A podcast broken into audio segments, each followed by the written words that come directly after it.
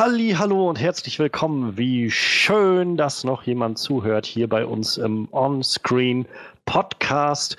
Mein Name ist Johannes Klan und wir haben wie immer eine bunte und großartige Show dabei. Heute mit den verschiedensten Themen von äh, The Rock bis hin zu Mördern im, äh, in einer Nacht des Jahres. Gleich zweimal im Prinzip. Wir wollen heute über äh, The First Purge reden. Außerdem haben wir in unseren News auch noch was zur Purge-Serie. Wir wollen über das Fast and Furious Spin-off reden. Wir wollen über The Walking Dead reden. Wir wollen über Netflix ein bisschen reden. Ja, eine Menge steht also an. Sehr breit gefächert heute. Und wie immer sind wir in der üblichen Besetzung. Unser Horrorexperte Manuel ja, wolltest du gerade noch irgendwas hinzufügen? Ich, hatte, ich wollte noch was, aber ich dachte mir, ich lasse erstmal dich noch reinreden. Also dich vor guten Tag sagen sozusagen. Ja, äh, guten Tag. Ja, bei mir steht äh, diese Woche alles im Zeichen der Purge.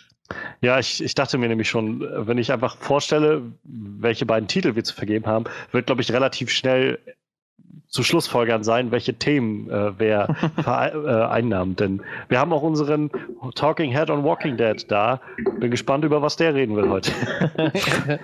Tja, ein, ich, äh, ja, ich, ach Gott, ich, hab, ich, weiß, ich weiß nicht, was ich noch dazu sagen soll. Hallo. ja, Freddy ist auch da. Genau, und wir haben uns wie immer ein bisschen was vorgenommen.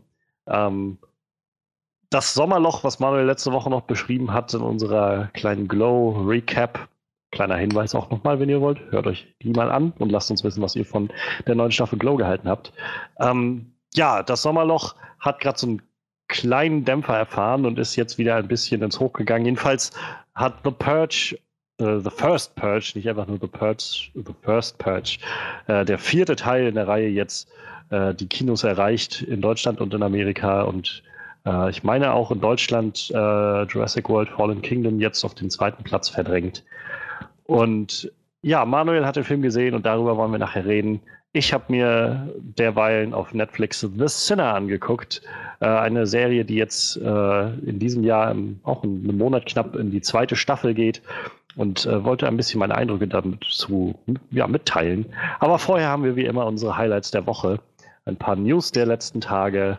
Und ja, wer jetzt keine Lust hat, uns über zum Beispiel die Purge-Serie oder Hobbs and Shaw oder auch Walking Dead reden zu hören, kann natürlich gleich weiterspringen zu unseren Reviews oder kleinen Einblicken.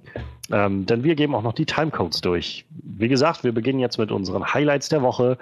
Und wenn die durch sind, geht es weiter mit, der, mit dem kleinen Einblick in The Sinner von Netflix. Ähm, ja, und damit werde ich dann einsetzen bei eine Stunde, 15 Minuten und 11 Sekunden. Und ja, den, den krönenden Abschluss bietet dann äh, Manuels Review von The First Purge. Die werdet ihr dann hören bei. Eine Stunde, 29 Minuten und 20 Sekunden. Ja, und damit würde ich sagen, lasst uns anfangen mit den Highlights der Woche. Highlights der Woche. Was gibt's da zu lachen? Und damit lasst die alljährliche Purge beginnen. Ohne Witz, das ist die gruseligste Sirene, die ich je im Film gehört habe. Die toppt sogar die Silent Hill Sirene. Ich finde die total widerlich, diese Sirene. Ja. Aus irgendeinem Grund haben die sich gedacht, das brauchen wir für eine Nacht, wo sich sowieso alle Leute umbringen. Noch eine gruselige Sirene. ich muss Silent Hill unbedingt nochmal sehen. Ich, ich mag immer noch die Schauspielerin, Einfach mag nur die Schauspielerin um die, von diesem kleinen Mädchen total gerne. Einfach nur um die Sirenen abzugleichen. oh. Sobald die Sirene kommt, so, okay, äh, das war's für mich. Ich weiß, ich, ich hab, was ich wissen wollte. ah, ich weiß wieder, wie es klingt. Und ich werde die nächsten zwei Wochen wieder nicht schlafen können, aber ich weiß, wie es klingt. ja, vielleicht einfach als, als Wegton. So einmal morgens die, morgens die Purge-Sirene und abends die Silent Hill-Sirene oder so. Oh, nee, ich glaube, das, das ähm, das, oh. das, negiert sich selbst, weil dann brauchst du eigentlich dich gar nicht mehr aufwecken. Du schläfst dann einfach nicht mehr. Das war was. Welchen tollen Effekt das wohl hätte, wenn man einfach beide Sirenen-Sounds so übereinander legt. wir, wir driften oder wir nehmen etwas zu weit äh, dem ganzen, äh, dem Podcast etwas vorweg, habe ich das Gefühl. Denn ja, wir sind erstmal noch bei unseren Highlights der Woche und ich würde, äh, glaube ich, erstmal anfangen wollen gerade denn ja, letztes Jahr, ist was, letztes Jahr oder schon zwei Jahre? Ich glaube, letztes Jahr waren wir doch bei ähm, The Fate uh, of the Furious, dem achten Film des Fast and Furious Fran Franchises. Und äh, ja, wer sich erinnert, ich glaube, keiner von uns war wirklich Fan davon. Diese mhm. äh, Filme sind einfach, also für mein Empfinden jedenfalls einfach zu äh, anders. Ich habe seit dem achten, oder ich habe vor dem achten Film, glaube ich, nur den ersten und zweiten gesehen. Und jetzt der achte war so, dass ich das Gefühl hatte, an manchen Stellen ist er, versucht er sich irgendwie nicht zu ernst zu nehmen und an einigen Stellen nimmt er sich viel, viel zu ernst, weshalb ich damit nicht so viel anfangen konnte. Ähm, aber einer der Parts, die mir noch am besten gefallen haben in dem ganzen Ding, waren halt Dwayne The Rock Johnson ähm, und Jason Statham als Hobbs and Shaw, die beide da so zusammengewürfelt wurden, ähm, als eigentliche äh, Widersacher und dann Partner.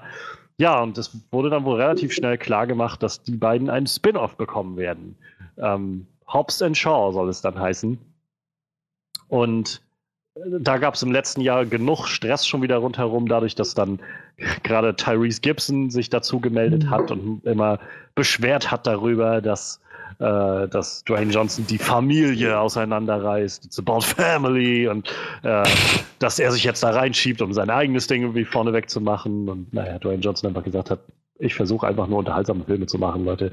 Ähm, und ich glaube, jeder denkt sich auch, seien wir ehrlich, ohne Dwayne Johnson wären diese Filme auch deutlich in, äh, unattraktiver. Also ich meine, ähm, der arme Kerl hat halt kein Geld. Was soll er denn machen? Die, ja, er hat doch nur die eine Einnahmequelle. Seine ja. Musik läuft auch schon seit Jahren nicht mehr. Was willst du dahinter machen? Aber ich meine, er hat auch äh, Okay, ich wusste nicht mal, dass er Musik macht, um echt zu sein. Sorry, doch, er ist auch einer von diesen Rappern. Er ist aber, glaube ich, auch immer nur auf den Soundtracks von Fast and Furious drauf. Ah, okay. Ich weiß nicht, der, der, macht auch so noch Musik, glaube ich, aber ich habe von dem auch noch nichts gehört eigentlich. Ja, naja.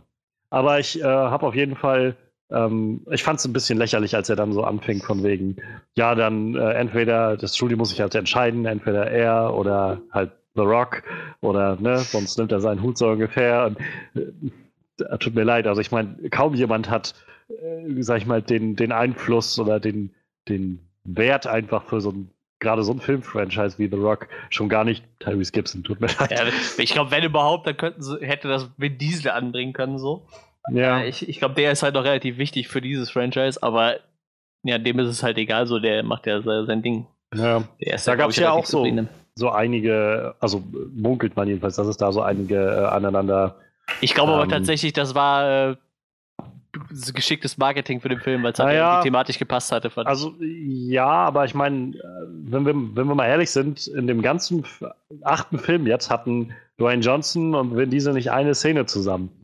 So, ich, ich glaube, das ist kein Zufall gewesen. Also ich meine, es gibt keine Bestätigung dafür, aber ich, ich persönlich, es deutet für mich schon darauf hin und ich meine, nach dem Film auch hatte äh, Dwayne Johnson auch nochmal irgendwie darüber geredet, dass ihm manches naja, Gehabe so am Set irgendwie zu, zu äh, mimosenhaft und zu dievenhaft ist. Und das hört man ja immer ganz viel, dass wenn Diesel äh, generell sich das immer wieder rausnimmt, weil er halt schon das Gefühl hat, dass er so das, das Kernstück dieses Franchises ist und deshalb er irgendwie alles absegnen will, aber dann kommt er irgendwie später ans Set und was weiß ich. Also das wird, sind halt so die Sachen, die man, die man so zwischen den Zeilen hört.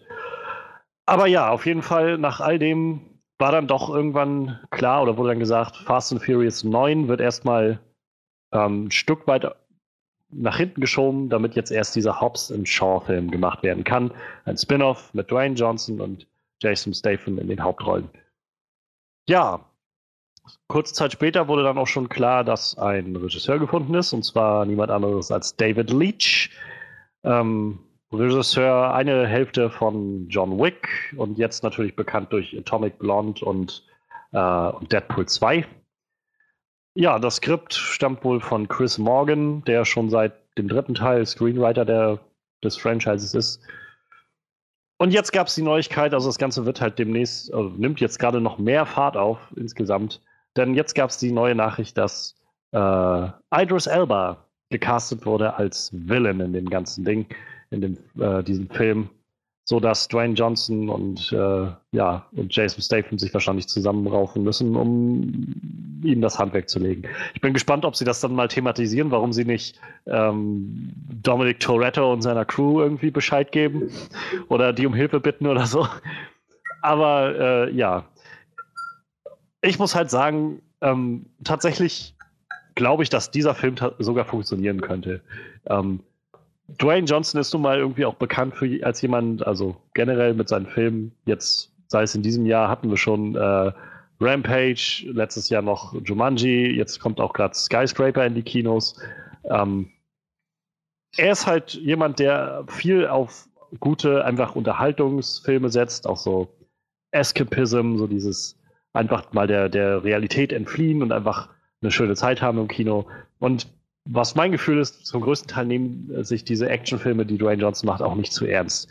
Und ich glaube, man kann mit dem Ganzen, gerade für mein Empfinden, wenn Vin Diesel nicht mehr dabei ist und so viel, äh, wir machen hier, ich meine, ich kann mich noch erinnern, vor, äh, bevor der achte Teil rauskam, hat Vin Diesel noch davon geredet, er kann sich gut vorstellen, dass es Oscar-Nominierung geben wird für diesen Film, für den achten. Naja. Und das meine ich halt. Also irgendwie habe ich das Gefühl, Vin Diesel nimmt das alles viel zu ernst und hat immer das Gefühl, er schafft da jetzt die größte Kunst aller Zeiten. Ja, wo ich jetzt halt das Gefühl eher bekomme bei äh, diesem Film, gerade mit Dwayne Johnson.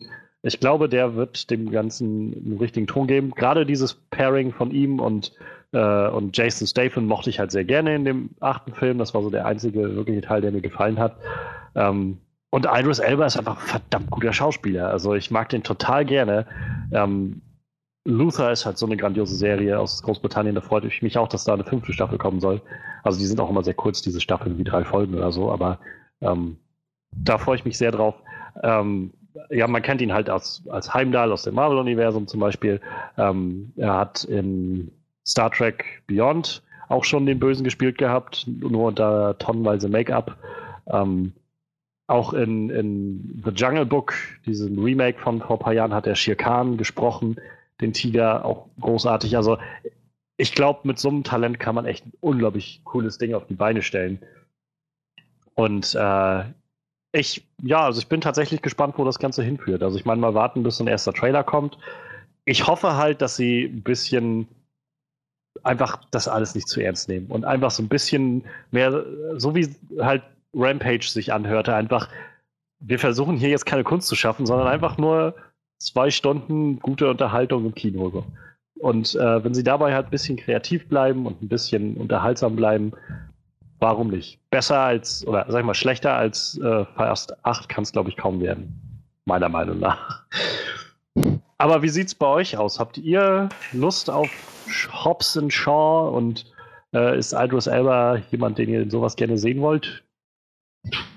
Bin jetzt von Idris Elba anderes gewöhnt, ne? aber ich mag den Schauspieler echt gerne. Er ist doch so. Ist ja jetzt nicht so der typische Fast and the Furious äh, Schauspieler. Ähm, ja, ich glaube, äh, Hobbs und Shaw hat am besten funktioniert im letzten Teil noch. Ähm, ich muss halt dran denken immer an diese Szene, wo sie beide in diesen, dieser Zelle sitzen, also in diesen Zellen sitzen, sich so gegenüber. Mhm. Und weiß ich, The Rock dann irgendwie seine, seine Bank da aus, aus der Wand reißt, um damit zu trainieren und beide sich halt irgendwie die dümmsten Sprüche um die Ohren hauen. So. Aber genau das so. Du merkst halt, die beiden nehmen das jetzt nicht zu ernst, sondern einfach, lass uns einfach Spaß damit haben. So. Ja, wie gesagt, ich, ich müsste den Film jetzt nicht unbedingt haben, aber ja, bevor wir halt noch zwölf normale Fast and Furious Teile kriegen, äh, dann sollte man sich halt das Beste aus dem letzten Teil raussuchen und davon einen Film machen halt. Vielleicht normale, besser. normale Fast and Furious. ja, also Fast and Furious äh, 9 bis 23 ist irgendwie so. halt ja die übliche Formel immer. Aber ja, ähm, ich fand auch so die beiden, das, das war so das, das Pairing, das gut funktioniert hat im letzten Film. Und also die, die, die Sprüche, die sich um die Ohren kloppen, sind noch das, was bei mir noch am besten in Erinnerung geblieben ist mit dem Film. Und überhaupt, also du, du meinst es vorhin schon mal, Idris Elba ist eigentlich nicht so, man kennt Idris Elba nicht für, so, für, solch, für solche Rollen. Aber andererseits finde ich es halt immer mega cool, wenn Schauspieler so ganz viele Facetten abdecken, zeigen, was ja. sie so auf der ganzen Palette drauf haben. Also das, das würde mich schon auf jeden Fall sehr interessieren, was er da auf die Beine stellt. Ja, und ich meine, man muss ja auch dazu sagen, äh, wenn jetzt so ein Film kommt, heißt das, dass es wieder ein bisschen länger dauert, bis noch ein neuer Fast and Furious kommt. Das heißt, wir sind ja, ein bisschen. Wenn, was soll der mit diesem Argument, äh, wenn man so argumentiert? Ja, ja hast du recht. Aber ähm, was Idris Elba angeht, zum Beispiel, ähm, wo ich jetzt gerade IMDb nochmal aufmache, sticht mir das Poster gleich ins Gesicht. Ähm, ich glaube, seine Rolle in Pacific Rim geht schon in so eine abgedrehte Action-Sci-Fi-Richtung Ja, irgendwie. okay. Ja. Also er war jetzt nicht der Villain da, aber es ist halt schon sehr überhöht. Äh, halt nicht so das, was man sonst, sag ich mal, von ihm so kennt. Oder was man in erster Linie in Verbindung bringt. Richtig, ja. Aber trotzdem fand ich, war Pacific Rim noch ein Film, der sich relativ ernst genommen hat für das, was er gemacht hat. Ja, ja, ja, definitiv. Ja, das war jetzt nicht das, was. Also, Dwayne Johnson könnte ich mir in, äh, in, in Pacific Rim nicht vorstellen. Jedenfalls nicht, wenn der Ton so bleiben soll. Ja, Gypsy hat, hat, hat, hat, hat, äh, Gott, wie hieß er? Scheiße. Ach, egal, vergiss es. Oh, Ich dachte, ich, ich stelle eine clevere Referenz auf, auf den, auf den ähm, Rampage-Film auf die Beine, aber das, das wurde nichts. Ich hab's verkackt. Wir machen weiter. ich, ich habe mir fast gedacht, dass es in die Richtung gehen soll. Also, es ist. Äh, es liegt an euch zuhören, wenn ihr es nicht versteht, okay? Ihr seid schuld. An allem. ähm, ich, wo ich auch gerade so äh, Idris Elbas IMDb so mal durchscrolle, ähm, auch so ein Film, den wir jetzt, glaube ich, keiner von uns auf dem Schirm hatte, Der dunkle Turm. Ja. Mhm. Ist auch so einer der vergessenswertesten Filme, die man sich so vorstellen konnte. Yep. Irgendwie schon. Aber in, insofern schön, wenn er halt immer noch irgendwie auch groß Hollywood auch Dinge macht, so, also auch größere Filme. Ich meine, ich mag auch immer gerne kleinere Sachen. Wie gesagt, Luther ist so eine tolle BBC-Serie mit ihm. Ähm, ich bin, ich meine, dieses Jahr kommt noch eine neue Staffel. Dieses oder nächstes Jahr. Also auf jeden Fall soll da demnächst noch eine neue Staffel kommen und er ist halt Detective im Prinzip da drin. Also DCI, John Luther. Und er ist halt großartig, halt als sehr, sehr, sag mal, klein im Vergleich zu sowas wie Hobbs und Shaw. Aber so wie zum Beispiel in dem achten Teil ähm, Charlize Theron irgendwie die Böse gespielt hat, ähm, wenn ich mir vorstelle, dass jetzt John, äh, John Luther, dass äh, Idris Elba jetzt die Chance bekommt, halt so ein völlig völlig so so äh, Meg Megomaniac irgendwie so bekommt, irgendwie so den total abgedrehten Supervillain, wie aus so einem Bond-Film oder so. Das, also da hätte ich Bock drauf, das zu sehen. So einfach im Kontext dieses Films kann ich mir das irgendwie sehr gut vorstellen, dass der das gut rumgerissen bekommt. Und ich frage mich halt generell überhaupt, wo dieser Film hingehen wird, so mit seiner Richtung. Also ich meine, klar, dass das irgendwie so ein Actionfilm wird, ist klar, aber ähm, meint ihr, dass sie sich eher von den von den Autos und so ein bisschen distanzieren werden, um eine andere Richtung einzuschlagen? Oder meint ihr, dass auch das, äh, dass das Franchise äh, oder dass das Spin-off-Franchise so bleiben wird? Und ich weiß, ich kann mir vorstellen, was Manuel sagt, dass sich die, die Filme sowieso schon weit genug entfernt haben. genau das wollte ich sagen. Also, das hat mit Autos ja kaum noch was zu tun, was die da machen.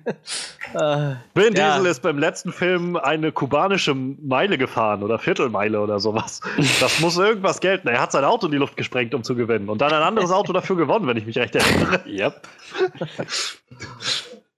Und alles ernst gemeint. Und er hat noch einen, einen Bro fürs Leben gewonnen, der am Ende Ja, den Tag stimmt. rettet. Ja, ja, stimmt, stimmt. Und äh, nicht zu vergessen die glorreiche Szene, in dem die anderen Autos äh, ihn vor einem vor einer Feuersbrunst einer explodierenden, äh, eines explodierenden U-Boots geschützt haben. Ja, meint ihr, meint ihr, es wird in so eine Richtung gehen oder könntet ihr euch vorstellen, dass das eher so ein, so ein Buddy-Cop, äh, sag ich mal, Buddy-Movie, so ein bisschen vielleicht im, äh, im Ton wie halt so Lethal Weapon oder irgendwie sowas werden könnte? Und vielleicht mehr so auf Geheimdienste oder sowas anspielt. Da könnte ich mir tatsächlich vorstellen, dass es in so eine Richtung geht. Oder ich würde es mir wünschen, sagen wir mal so. ich würde mir einfach wünschen, dass sie sich was Neues einfallen. Wegen mir weiß der ganze März, wenn wenn ich jetzt an Fast and Furious denke, dann denke ich mir so, mach doch einfach nochmal ein Tokyo Drift 2 oder so. So, weil sie so mit anderen Schauspielern, andere Fratzen. Jetzt da musst du erstmal Vin Diesel überreden. Ja, ja, er wollte ja, zu der Zeit wollte er ja nicht mehr, ne? Ich meine, die haben zwei Teile ohne ihn gemacht quasi, Ja. ne? weil, weil er eigentlich keinen Bock mehr Ich hatte. meine, das ist, das ist, glaube ich, auch ein guter Punkt, den du gerade so ein bisschen aufwirfst. Ähm, wann sind diese Filme wirklich erfolgreich geworden? Mit dem fünften Teil, als Dwayne Johnson dazu kam. Ja, quasi. Wenn der jetzt wieder rausgeht, bin ich ehrlich gesagt gespannt, wo das Ganze, also ob das genug eigene Power dann noch hat, sag ich mal, dieses Franchise, um, äh, ja, um irgendwie so zu bleiben, so bekannt zu bleiben und so erfolgreich zu bleiben. Also ich meine, Ja. man mag jetzt über die Qualität der Filme denken, was man will. Es sind genug Leute reingegangen und haben sich die angeguckt. Ich meine, die letzten Was waren das ja? Also auf jeden Fall die letzten zwei haben über eine Milliarde Dollar eingespielt, meine ich. Ähm, wie das jetzt. Ja, gut, der vorletzte, muss man sagen, der hatte ja noch den. Ja, man kann es nicht Bonus nennen, aber äh, Paul Walkers Tod halt zu, ja. dem, dem zu verdanken, dass es so abgegangen ist irgendwie, ne? Muss, muss man halt leider so sagen, aber wahrscheinlich war es dem geschuldet, ne? Behaupte ja, ich jetzt mal. Definitiv. So also, ich, das wird da sicher. ich meine, der war halt auch ein total sympathischer, charismatischer Schauspieler. So, wäre vielleicht nicht der Beste, aber ich fand den total sympathischen Typ. Ich denke mal, das ging halt vielen Leuten so, ne? Der Ja. war wahrscheinlich für die Leute eher das Herz im Film, äh, im Gegensatz zu Vin Diesel halt, ne? Behaupte ich jetzt mal. Ja, also 7 und 8 haben, ähm, haben echt viel Geld eingespielt. ich das hier gerade so sehe. Ähm, 6 war der letzte, der quasi keine Billionen, äh, Milliarde eingespielt hat. Äh, der hatte 788 Millionen Dollar weltweit. Und dann kam Fast and Furi- Furious 7 oder Furious 7 hieß er bloß. Äh, 1,5 Milliarden. Der letzte hat dann nochmal 1,2. Also äh, Fate of the Furious. Ähm, äh, man könnte da vielleicht reininterpretieren, dass auch nach dem siebten es schon wieder ein bisschen bergab ging mit dem letzten, aber ich glaube, der hat halt auch einfach qualitativ nicht das geboten, was der siebte hatte. Wobei 1,2 Milliarden Dollar trotzdem einfach immer noch viel ist. Ähm, ich glaube halt vor allem in China kommen diese Dinger wohl unglaublich gut an. Das ist wohl immer der Trick. Also äh, diese Ja, ich glaube glaub aber tatsächlich, Vin Diesel ist auch immer noch so ein amerikanischer Liebling irgendwie. Habe ich so das Gefühl. Ich glaube, die mögen den doch noch ganz gerne da drüben. Ich, ich muss ehrlich sagen, ich verstehe gar nicht, warum. So. Also ich meine, ich will, ich will jetzt nicht sagen, dass er ein schlechter Schauspieler ist oder so, aber ich kenne jetzt echt nicht wirklich viele Sachen, wo ich das Gefühl habe, wow, da hat Vin Diesel echt mal richtig einzigartige Arbeit abgeliefert. So. Ich habe, im- für mich jedenfalls, habe ich immer das Gefühl, das ist eben so ein, wie man bei Cinema Sins wahrscheinlich sagen würde, so Discount äh, Dwayne Johnson oder so. Halt immer so ein, so ein Actionheld, der, den man halt nimmt, wenn man Dwayne Johnson nicht kriegen konnte oder so. In dem Zusammenhang übrigens das äh, Cinema Sins Video zu Fast and the Furious, äh, Fate and the, and the Furious ist unglaublich witzig. Das kann man, äh, kann ich immer nur empfehlen. ja, naja, mal schauen, wo das Ganze dann hingeht mit den Filmen. Also dieses Franchise wird, glaube ich, auf jeden Fall noch ein bisschen laufen, bevor es wirklich tot zu kriegen ist. Also bevor Leute wirklich die Lust daran verlieren, wird das sicherlich noch wenigstens zwei, drei Filme brauchen, bis, bis sie dann entscheiden, okay, es hat jetzt keinen Sinn mehr. Ähm, wenn dann die Leute überhaupt, also wenn es dann überhaupt so ist, dass die Leute keine Lust mehr drauf haben, das weiß ich halt nicht.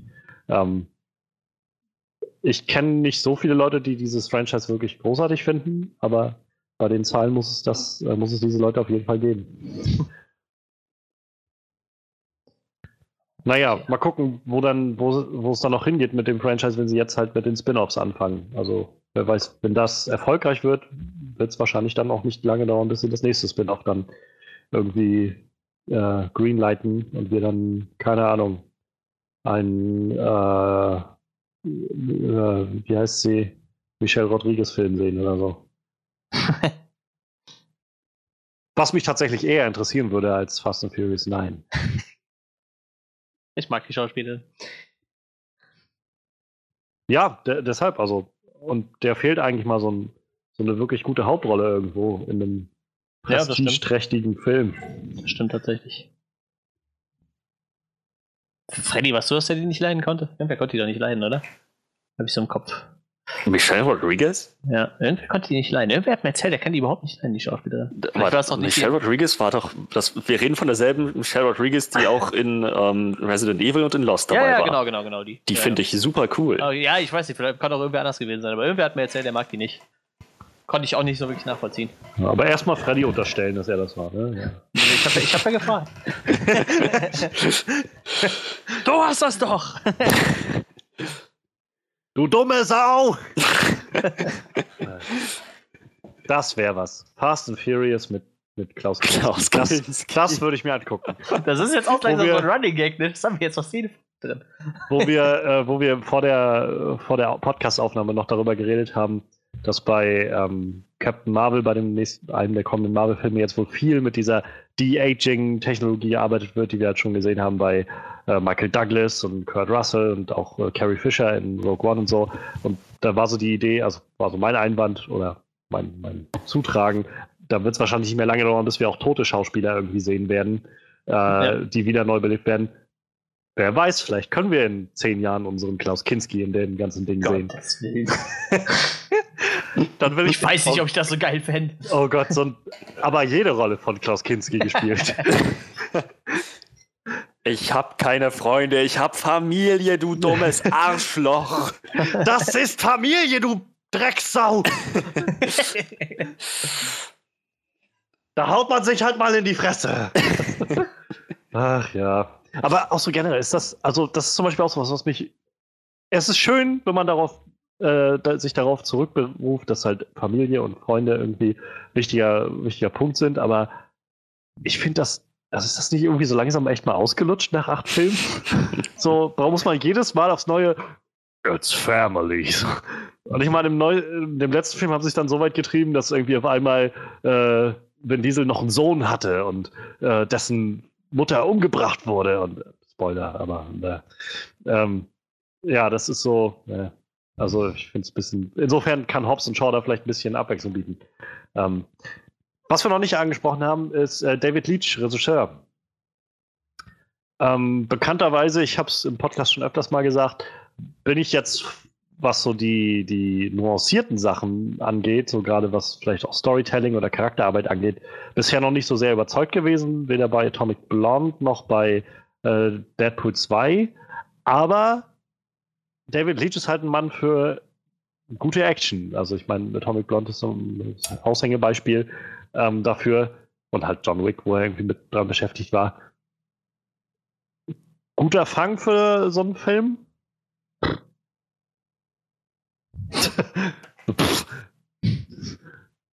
Keine Ahnung, vielleicht. ja, genau, das hätte ich jetzt auch gesagt. Lässt euch die Aussicht auf äh, David Leach daran irgendwie etwas empfinden in irgendeiner Richtung? ja, das haben wir gerade Was empfindet ihr denn? Johannes studiert neuerdings auch Psychologie. Was empfinden Sie dabei? Und was hat Ihre Mutter damit zu tun? Was, was, was? Naja, ich meine, wir, es hätte ja auch sein können, dass sie äh, M. Night Shyamalan casten oder so. Oder.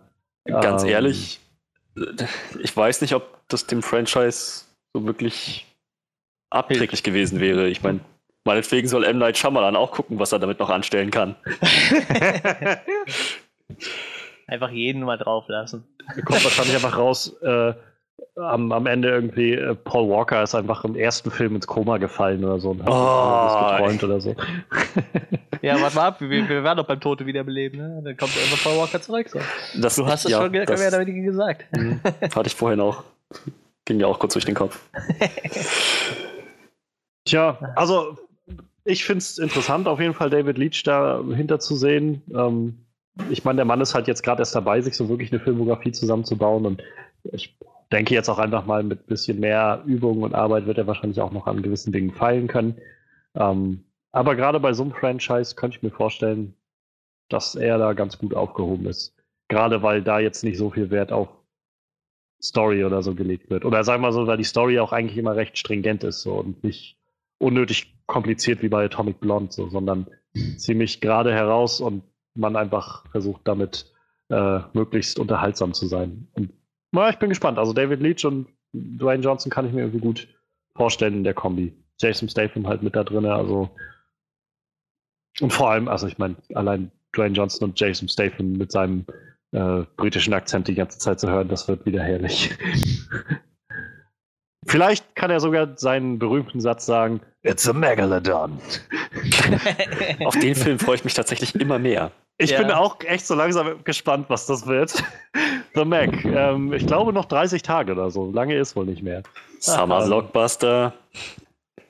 Wir sind, wir, wir halten euch auf dem Laufenden mit The Mac. It's a Megalodon.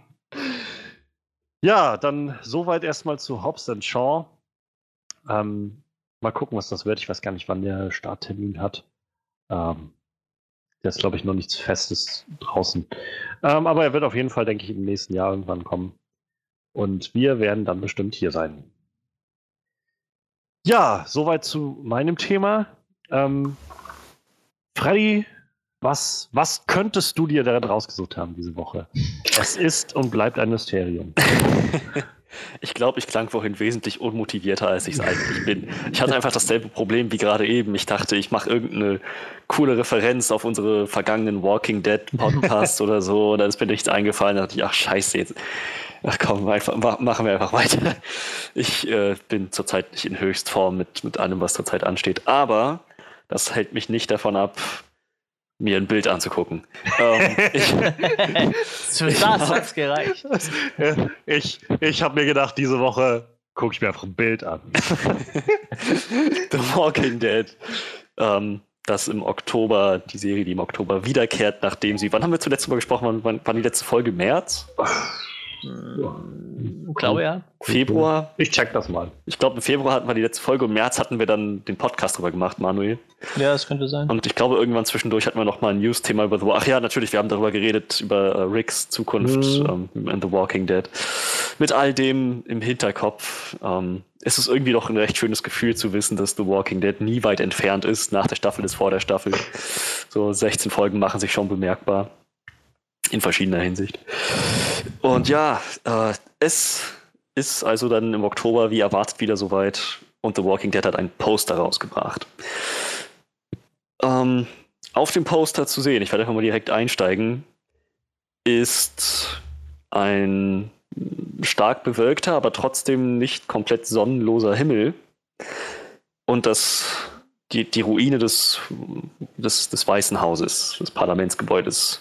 Das sind zwei verschiedene Dinge, ich muss es erörtern. Die Ruine des Parlamentsgebäudes in Washington, das Weiße Haus selbst, ist, soweit ich das beurteilen kann, nicht zu sehen. So. Ähm, es also legt wahrscheinlich nahe, dass die Serie sich irgendwie wieder in, in urbanere Gegenden begeben wird. Washington in dem Fall als naheliegendstes überhaupt so diese ganze, ganze ähm, Boswash, östliche besiedelte Bereich da in der Ostküste, das ähm, scheint, scheint so das Ziel zu sein der Gruppe.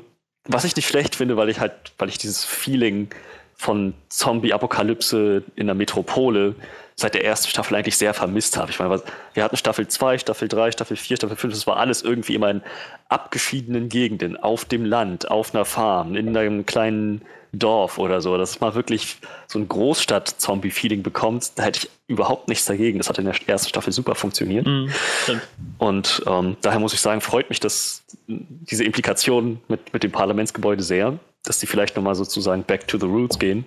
Und noch was anderes back to the roots, was mir auffällt, die einzigen Charaktere auf dem Poster, die wir erstmal sehen, sind Charaktere, die schon lange dabei sind. Teilweise Staffel 1 mit Rick und ähm, Carol und Daryl.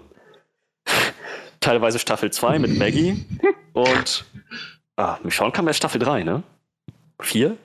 Oh, Ende Staffel 3 wird sie vorgestellt, glaube ich. Ja, ne? ja, genau. Meine Da war nur ihre Silhouette, aber ja. Ja. Genau.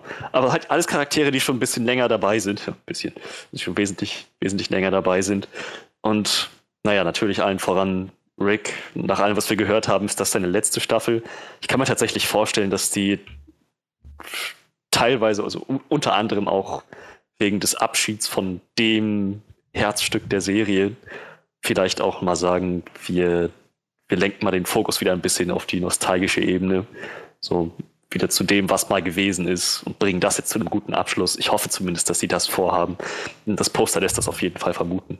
Ähm, ich würde erstmal dich, Manuel, fragen, was du davon hältst. Wir haben uns ja schon oft drüber unterhalten. So ein bisschen, oh, den haben wir schon mal gequatscht zwischendurch, ne? Ähm, A, geht mir dieser Helikopter auf den Sack. Der ging mir in der Serie schon auf den Sack. History. Äh, Ja, ja, man denkt so, ah, langsam sind sie mal durch, jetzt könnte es vielleicht wieder ruhiger werden, wieder, vielleicht Wiederaufbau und dann kommt ein Hubschrauber und eine Alte in einem Bus. Gott sei Dank ist der Bus nicht da drauf.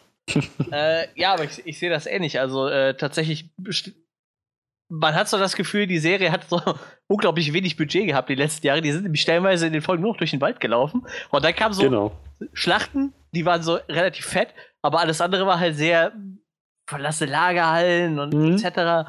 Und das hat halt diesen Charme aus der ersten Staffel irgendwie gar nicht mehr rübergebracht, so was die Serie halt vielleicht damals auch irgendwie ein bisschen besonders gemacht hat. Ich glaube, das ist auch das, was die Leute gerade so an Fear the Walking Dead mögen, weil das, da fängt es ja in der Stadt an quasi erst, ne? Ähm, und die sind ja jetzt erst auf dem Stand von The Walking Dead nach vier Staffeln jetzt oder wo sie sind. Und ähm, also ich fände schon ganz cool, wenn sie jetzt noch mal ein bisschen zurückgehen zu einer Stadt. Äh, ja, Ricks neue Frisur ist. Weiß ich nicht, wird mal Zeit, ne? Sieht ein bisschen aus wie das, was wir im Trailer zur letzten Staffel bekommen haben, als er da aufgewacht ist in seinem, Ja. in seinem Bett als alter Mann. Kurze Haare, langer Bart. Ja, ja, ja, ja. ja. Das ist jetzt der Hipster-Daddy. Nee, äh, keine Ahnung. ne? Für acht Folgen und dann ist, Ist- er tot. Ja, ich wollte gerade sagen, ist wahrscheinlich eher so, ähm, damit man das Zielvisier auf der Stirn besser sieht, oder? Keine Ahnung, das ist äh, den roten Laserpunkt. Nee, keine Ahnung, was das. Vielleicht gibt es da eine Erklärung zu, vielleicht hat der Schauspieler einfach nur keinen Bock mehr auf lange Haare gehabt. So, ich meine, ist ja alles möglich. Ich meine, Chandler Riggs hat ja, nachdem er die Rolle äh, niederlegen musste, auch einfach direkt die Haare abrasiert. Ne? Naja. Ich meine, irgendwann nervt es vielleicht auch einfach. Ne? Naja, ich kann mir allerdings auch vorstellen, ich meine, das letzte Mal, dass Rick wirklich kurze Haare hatte, war in Staffel 1, als es Das gerade stimmt, erst ja, alles ja, losging. ja. Sogar noch ein bisschen länger als so, aber doch relativ kurz. Ja, das stimmt. Das lustigerweise, ich gucke mir das gerade auf dem Poster über irgendeinen Twitter-Account an und da sieht man noch so unten so ein GIF von ihm in der ersten Staffel, wo er mit dem Revolver schießt und äh, da sieht man seine kurzen Haare dann tatsächlich. Ja. Ja, Das ist mir das auch aufgefallen. Das stimmt, und danach wurden die immer länger. Genauso wie, ich glaube, bei, bei Karl sind die nach dem Tod von der Mutter immer länger geworden, ne? Meine ich. Ich glaube, das Ja, war genau, sogar dann genau, ja. Absicht dann so als Denken an seine Mutter oder irgendwie so. Ach, Daryl doch auch. Daryl hatte auch kurze Haare. Erste Staffel, noch so ein Buzzcut. Echt, das weiß ich gar nicht mehr, wie kurz denn seine Haare waren. War Relativ kurz. Die wurden halt auch immer länger. Ich meine, ich, ich kann mir schon, außer Carol, die, die Haare wurden kürzer. Ja, irgendwie schon. Ähm, nee, aber ich kann mir halt schon vorstellen, dass, dass das irgendwie auch natürlich, dass die so argumentieren, in der Zombie-Apokalypse, wo willst du da noch einen Friseur oder Haarschneide, Ja, Trimmer oder sowas finden? Ja, gut, aber ich sag mal, eine, eine Schere sollte man noch finden können. Ich Ein glaub, die gibt's Messer auch- reicht doch auch. Ja, prinzipiell auch das. Ja, Ja, es fehlt halt Mess- der Barbier Messer in den reicht ihrer, für äh, äh, glatt rasiert. Ja, was man eigentlich, ich hatte letztens ein schönes Video dazu gesehen, wo jemand darauf hingewiesen hatte. Eigentlich wäre das das, was man in der Zombie-Apokalypse machen sollte, wo eben viele Wesen sind, die nach einem greifen und so. Ja, ja. wo man vielleicht ja. möglichst wenig Haare auf dem Kopf haben sollte. Ja, das macht Sinn. Sollte man machen. Das ist Ja, gut, das schreibe ich mir auf. Für ein, ja, das schreibe ich mir auf. Neun Staffeln hat es gedauert. Oh Mann. Naja, dann ist Michonne natürlich total am Arsch. Sie hat, sie hat lange Dreads, das war's. Ich meine, Da kommt raus, das ist, ist nur eine Perücke und es ist eigentlich Okoye, die die ganze Zeit schon in. Ja, ich In meine, im. Endeffekt ist es, ist es ja eine Perücke. ne? Ich meine, die Darstellerin trägt ja nicht schon seit Jahren umsonst eine Klatze, ne? Naja, aber ähm, ja, das. Okay, also das, ja, der, der Helikopter natürlich. Das war die, das Mysterium, was sich schon über eine Staffel zumindest aufbauen. Wem gehört dieser Helikopter? So, das, das konnten sie sich dann nicht verkneifen. Bei aller, bei aller Nostalgie, bei allem Back to the Roots, der Helikopter durfte nicht fehlen. Das heißt also, auch das wird interessant zu sehen, wie sie das sinnvoll mit einspinnen.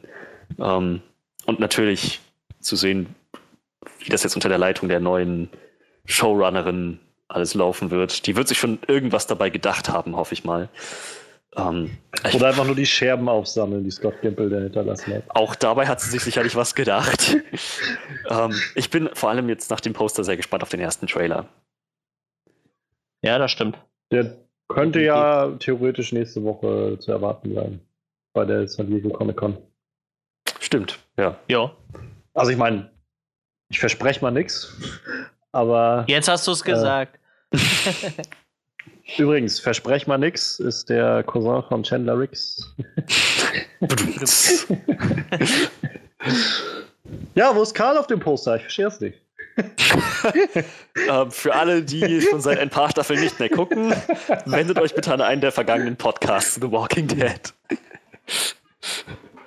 Ach ja. Ich muss ehrlich sagen, also ich, ich habe ja jetzt nicht so den Bezug. Ich finde bloß einfach, so wie dieser Helikopter da reingeschnitten ist, das sieht irgendwie echt seltsam aus. Ja, ein bisschen. Aber so seltsam wirkt es auch in der Serie, als er kam, glaub's mir. Mhm. Das war sehr, sehr. So einfach mal ein Helikopter. Deus Ex Helikopter. Ja, also interessant, wenn sie jetzt zum äh, scheinbar nach Washington gehen. Ich habe halt keine Ahnung, wo das genau alles spielt und so und äh, wie nahe Washington daran. Ja, also recht weit weg eigentlich. Sie waren ursprünglich in Atlanta. Das ist schon ein Stück. Ja. Naja, wer weiß, vielleicht. Äh, also, ich meine, wahrscheinlich wird ja Rick irgendwie einen sehr ähm, heroischen Abgang irgendwie bekommen. Vielleicht wird er vorher noch Präsident oder so. Präsident der zombie-apokalyptischen Welt. Oder im Helikopter sitzt der Präsident oder sowas. Mr. Grimes, ich danke Ihnen für Ihre Dienste. Leider wissen Sie zu viel. Bumm. Sie gewinnen ein Ticket auf einer Insel, die un unversehrt ist. Und tschüss. Und dann wurde Rick nie wieder gesehen. Was, die, was denn? Die Fans wollten nicht, dass wir ihn töten. Also dachten wir, schicken wir ihn einfach in den Urlaub. Sayonara. Vielleicht kommt er irgendwann nochmal wieder oder so. Das greifen sie in späteren Staffeln dann auf. Es ist nicht mehr dasselbe, seit Rick Urlaub macht auf Hawaii. wir bräuchten ihn, aber wir erreichen ihn nicht. Wir können nicht, wir können so weit über Wasser nicht reisen. Ach ja. Ja, ich meine, ich bin halt einfach gespannt, wie so der Tenor wird, nachdem, also ich meine, diese neue Staffel wird wahrscheinlich ja dann viele Umbrüche bringen.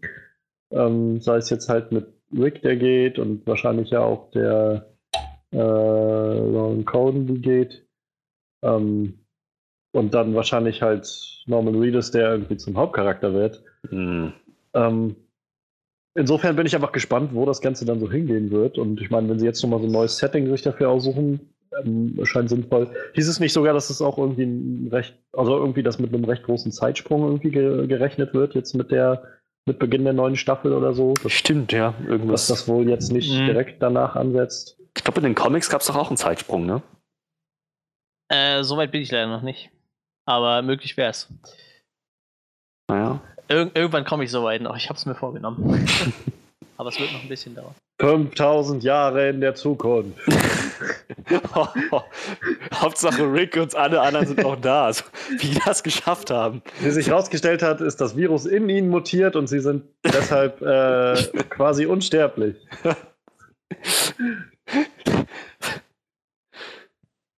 Ach naja. Ja, ich meine, also ich, ich kann mir vorstellen, dass das halt ein bisschen, bisschen, ich frag, oder anders, ich frage mich halt, wie das wirkt, wenn man halt so ein Poster bekommt für die neue Staffel und gleichzeitig weiß, dass irgendwie einer oder zwei dieser Charaktere auf dem Poster bloß noch fünf oder sechs Folgen da sind. So. Es ist sehr merkwürdig, um es mal an so, so auszudrücken. Es ist merkwürdig und irgendwie auch traurig. So, ich meine, letzten Endes macht das Poster Freude auf Dinge, die enden.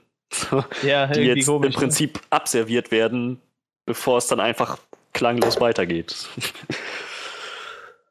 Ja, vielleicht können sie dann einfach, wenn die, ne- die nächste Hälfte oder die erste Hälfte der Staffel dann rum ist, äh, einfach quasi Rick und, und Carol so als Abziehbildchen einfach so von dem Poster wegziehen und dahinter stehen dann die neuen Leute oder so. Daryl zweimal im Bild. ja, das nächste Poster ist einfach fünfmal Daryl oder so, der einfach, in verschiedenen Oh. Richtungen immer so, die, so lang guckt. Mal hat er seine Armbrust in der Hand, mal hat er irgendwie so eine Machete in der Hand oder sowas. Last Man on Earth. Multiple times. naja. Aber ich meine, also, wenn man jetzt dem, dem Poster glaubt, scheint ja von Washington auch nicht mehr allzu viel übrig zu sein. nee. Ähm, insofern, wer weiß, was sie dann da noch kriegen. Aber ich meine, also, also generell, ohne dass ich jetzt die Serie gesehen habe, ist es unrealistisch, dass es tatsächlich irgendwie was mit der Regierung zu tun hat, wenn die jetzt Washington irgendwie teasern. Würde das in diese Serie passen oder nicht? Weil, also, ich könnte mir vorstellen, dass das vielleicht zu einem Element wird, irgendwie, dass da noch, äh, also irgendwas muss ja passiert sein mit der Ja, aber wie, Regierung. wie viele Tage sind die jetzt unterwegs? Acht, 800 oder wo sind wir irgendwie? Also so drei Jahre oder so irgendwie sowas? Ich glaube, da haben wir schon öfter drüber diskutiert. Aber sagen wir mal, es wären irgendwie so drei Jahre. In der Zeit musst du doch dann irgendwann mal was von der Regierung gehört haben, oder? Die sagen doch nicht so, ja, wir nehmen jetzt dieses Gebiet, kessel das mal ein und gucken mal, was passiert und melden uns nicht mehr. Man weiß halt nicht, was außerhalb der USA passiert. Man weiß nur, dass in Amerika die Apokalypse ausgebrochen ist. Man hat nichts über andere Staaten gehört, über Kanada oder Südamerika, Mexiko gar nichts. So, das letzte Mal, dass man irgendwas von höheren Instanzen mitbekommen hat, war halt, dass ähm, Dr. Jenner in, der, in Staffel 1 noch meinte, ähm, dass er versucht hat, also das Virus ist wohl weltweit ausgebrochen, aber ob die, ob die Zivilisation jetzt überall zusammengebrochen ist, das weiß man nicht. Er meinte halt nur, dass er versucht, dass er mit, noch mit seinen Kollegen in Frankreich, in Europa Kontakt hatte und äh, bevor dann das auch irgendwann abgerissen ist und er meinte, er hat an einer Heilung gearbeitet, aber keine gefunden. So, das, das war das Letzte, was man so in der Hinsicht, so was so die die, die, Rahmenhandlung der Zombies angeht, irgendwie mal mitbekommen hat. Danach war es eigentlich nur noch sehr charakterfokussiert. So, wenn jetzt irgendwas mit der Regierung kommt, dass die dann doch irgendwo einen Plan hatten und der jetzt greift, das, das würde der Serie auf jeden Fall einen komplett neuen Spin geben. Und ich würde gar nicht mal sagen, dass ich dagegen bin, aber ich weiß nicht, ob die echt diesen Schritt gehen. Ich meine, sie haben jetzt schon in der letzten Staffel mit diesem Helikopter im Prinzip eine Chance verpasst, das wahrzunehmen und gesagt, nee, nee, so der Helikopter gehört aller Wahrscheinlichkeit nach einem von diesen neuen, äh, von, von diesen neuen Communities, den Whisperers oder so. Und naja, jetzt kommt er wieder. Das heißt. Oh mein Gott, er kommt zurück! ich, kann mir, ich kann mir ehrlich gesagt, ich, also vielleicht gehen sie den Schritt mit höheren Instanzen, Regierung und so weiter und Eingriff. Ich glaube eher, dass sie sich ein neues Setting suchen und dann neue Communities gegeneinander anspielen oder miteinander spielen lassen. Mr. Grimes goes to Washington. President Grimes. Sie wollen ihn bestimmt nochmal so richtig schön cool und edgy darstellen, lassen ihn dann irgendwie auf die amerikanische Flagge pissen oder so von dem Kapitol. President Grimes, unter, unter, der Führung von President Grimes ist, ist, ist die, ist die, die Todesrate an Krebs auf 0% gesunken, ja? Mhm. Wir sollten ihm dankbar sein. Und alle spielen einfach mit, so. Jedes Mal irgendwie, ja, Rick, glaubst du nicht? Ich habe meinen Sohn verloren, okay, schon gut, schon gut. Ähm, was, was, was haben Sie diesmal zu verkünden, Herr Präsident? ja. Ähm, deutet ihr irgendwas da rein, dass wir halt bloß diese fünf Charaktere da sehen? Ich, nee. Und, und nee, nicht halt, nicht. also ich meine, gibt es nicht gerade, ist nicht in den letzten Staffeln ist einfach unglaublich viel geworden an Charakteren? Eben deshalb glaube ich, dass es nicht bei denen bleiben wird.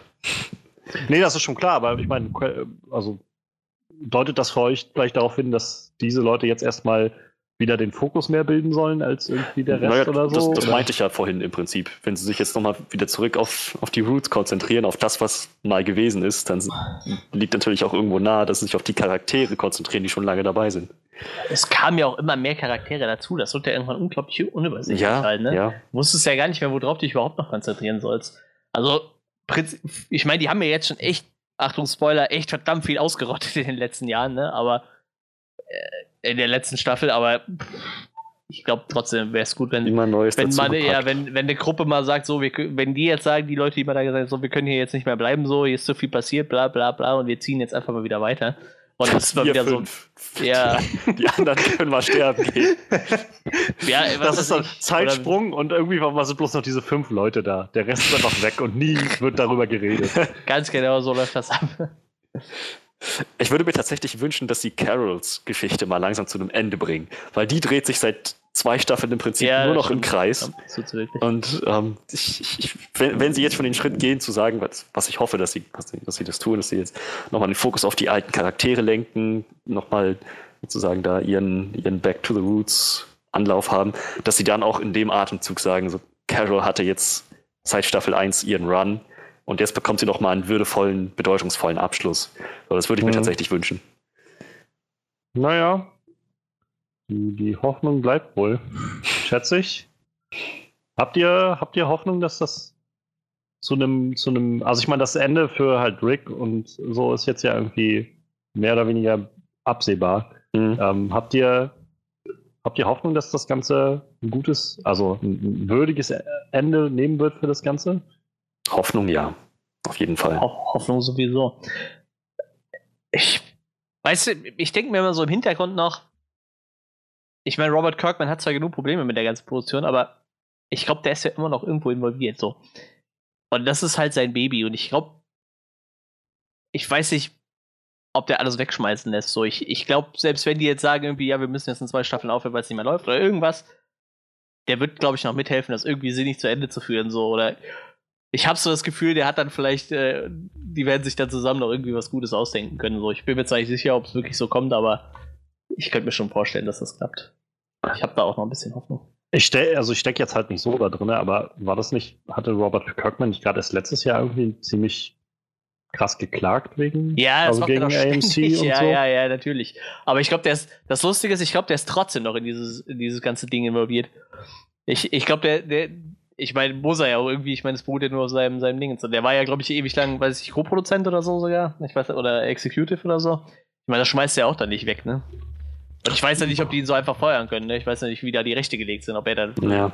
Ich meine, Naja, er ist ja auch wahrscheinlich nicht so doof und sagt, hier, ihr könnt meine kompletten Rechte haben und äh, macht damit, was ihr wollt, so nach dem Motto, ne? Ich denke, Naja, also ich kann mich ja, ich, ich kenne natürlich die, die Deals da alle nicht und äh, was, was dann normal ist, aber ich weiß, bei äh, George R. R. Martin war das so, bei, ähm, bei Game of Thrones, dass der halt immer meinte, wenn, ähm, wenn er, also wenn die Showmacher jetzt entscheiden würden, sie würden in der nächsten Staffel ähm, die Aliens landen lassen in, in äh, Westeros, dann könnte er dagegen nichts machen. Also dann, okay. Ja, gut. dann du, du trittst halt, also jedenfalls in dem Fall, ich glaube, das wird halt von Fall zu Fall dann auch unterschiedlich sein, aber er meinte halt, bei sich jedenfalls, bei dem Fall, er hat halt die Rechte für die Serie soweit abgetreten. So, er ja, war halt kann noch ja auch sein, jemand- dass bei Walking Dead genauso ist, würde er ich jetzt nicht halt- sagen, ne? also sie, er wurde halt mit einbezogen als Berater und hat ja auch in den ersten Staffeln auch immer noch ein paar Folgen mitgeschrieben und so, weil sie halt auch ihn mit involviert haben, aber er hat sich ja dann selbst irgendwann weiter herausgezogen.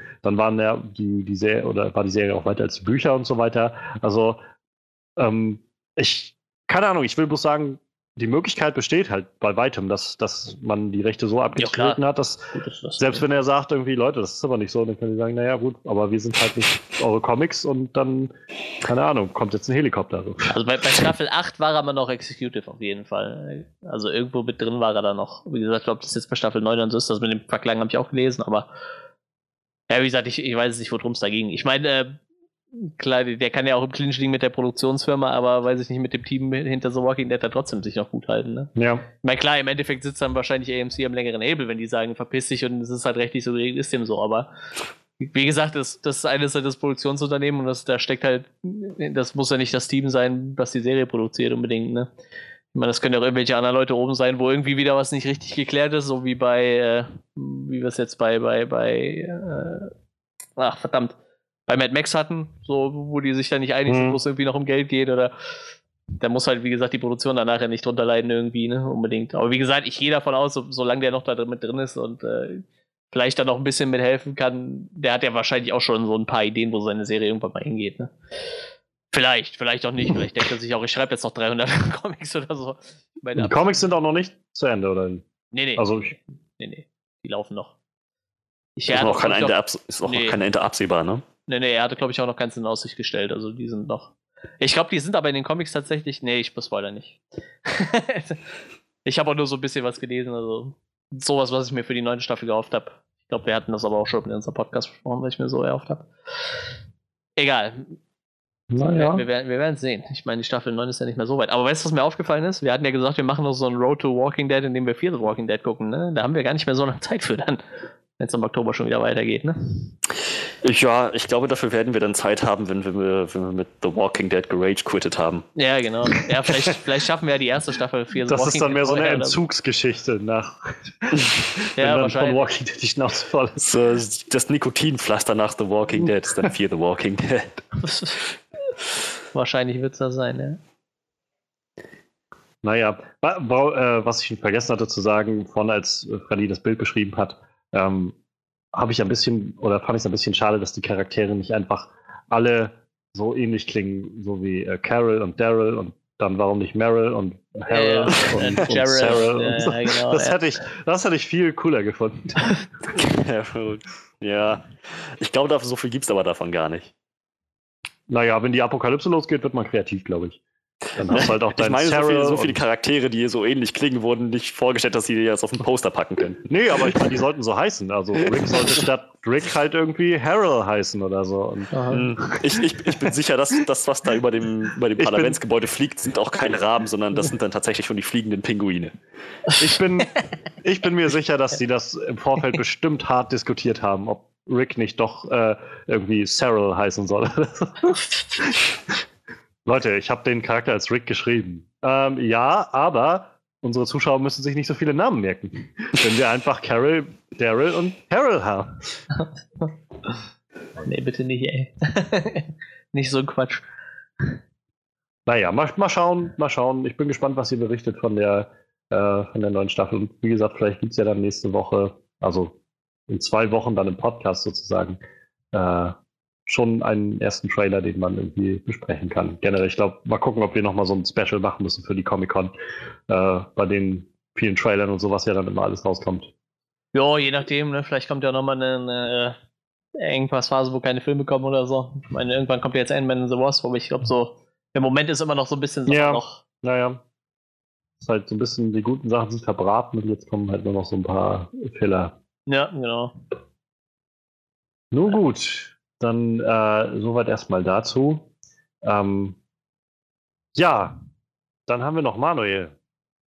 Manuel, ja. Äh, du bist ja Horror-Experte und ich würde gerne wissen, was du dir rausgesucht hast.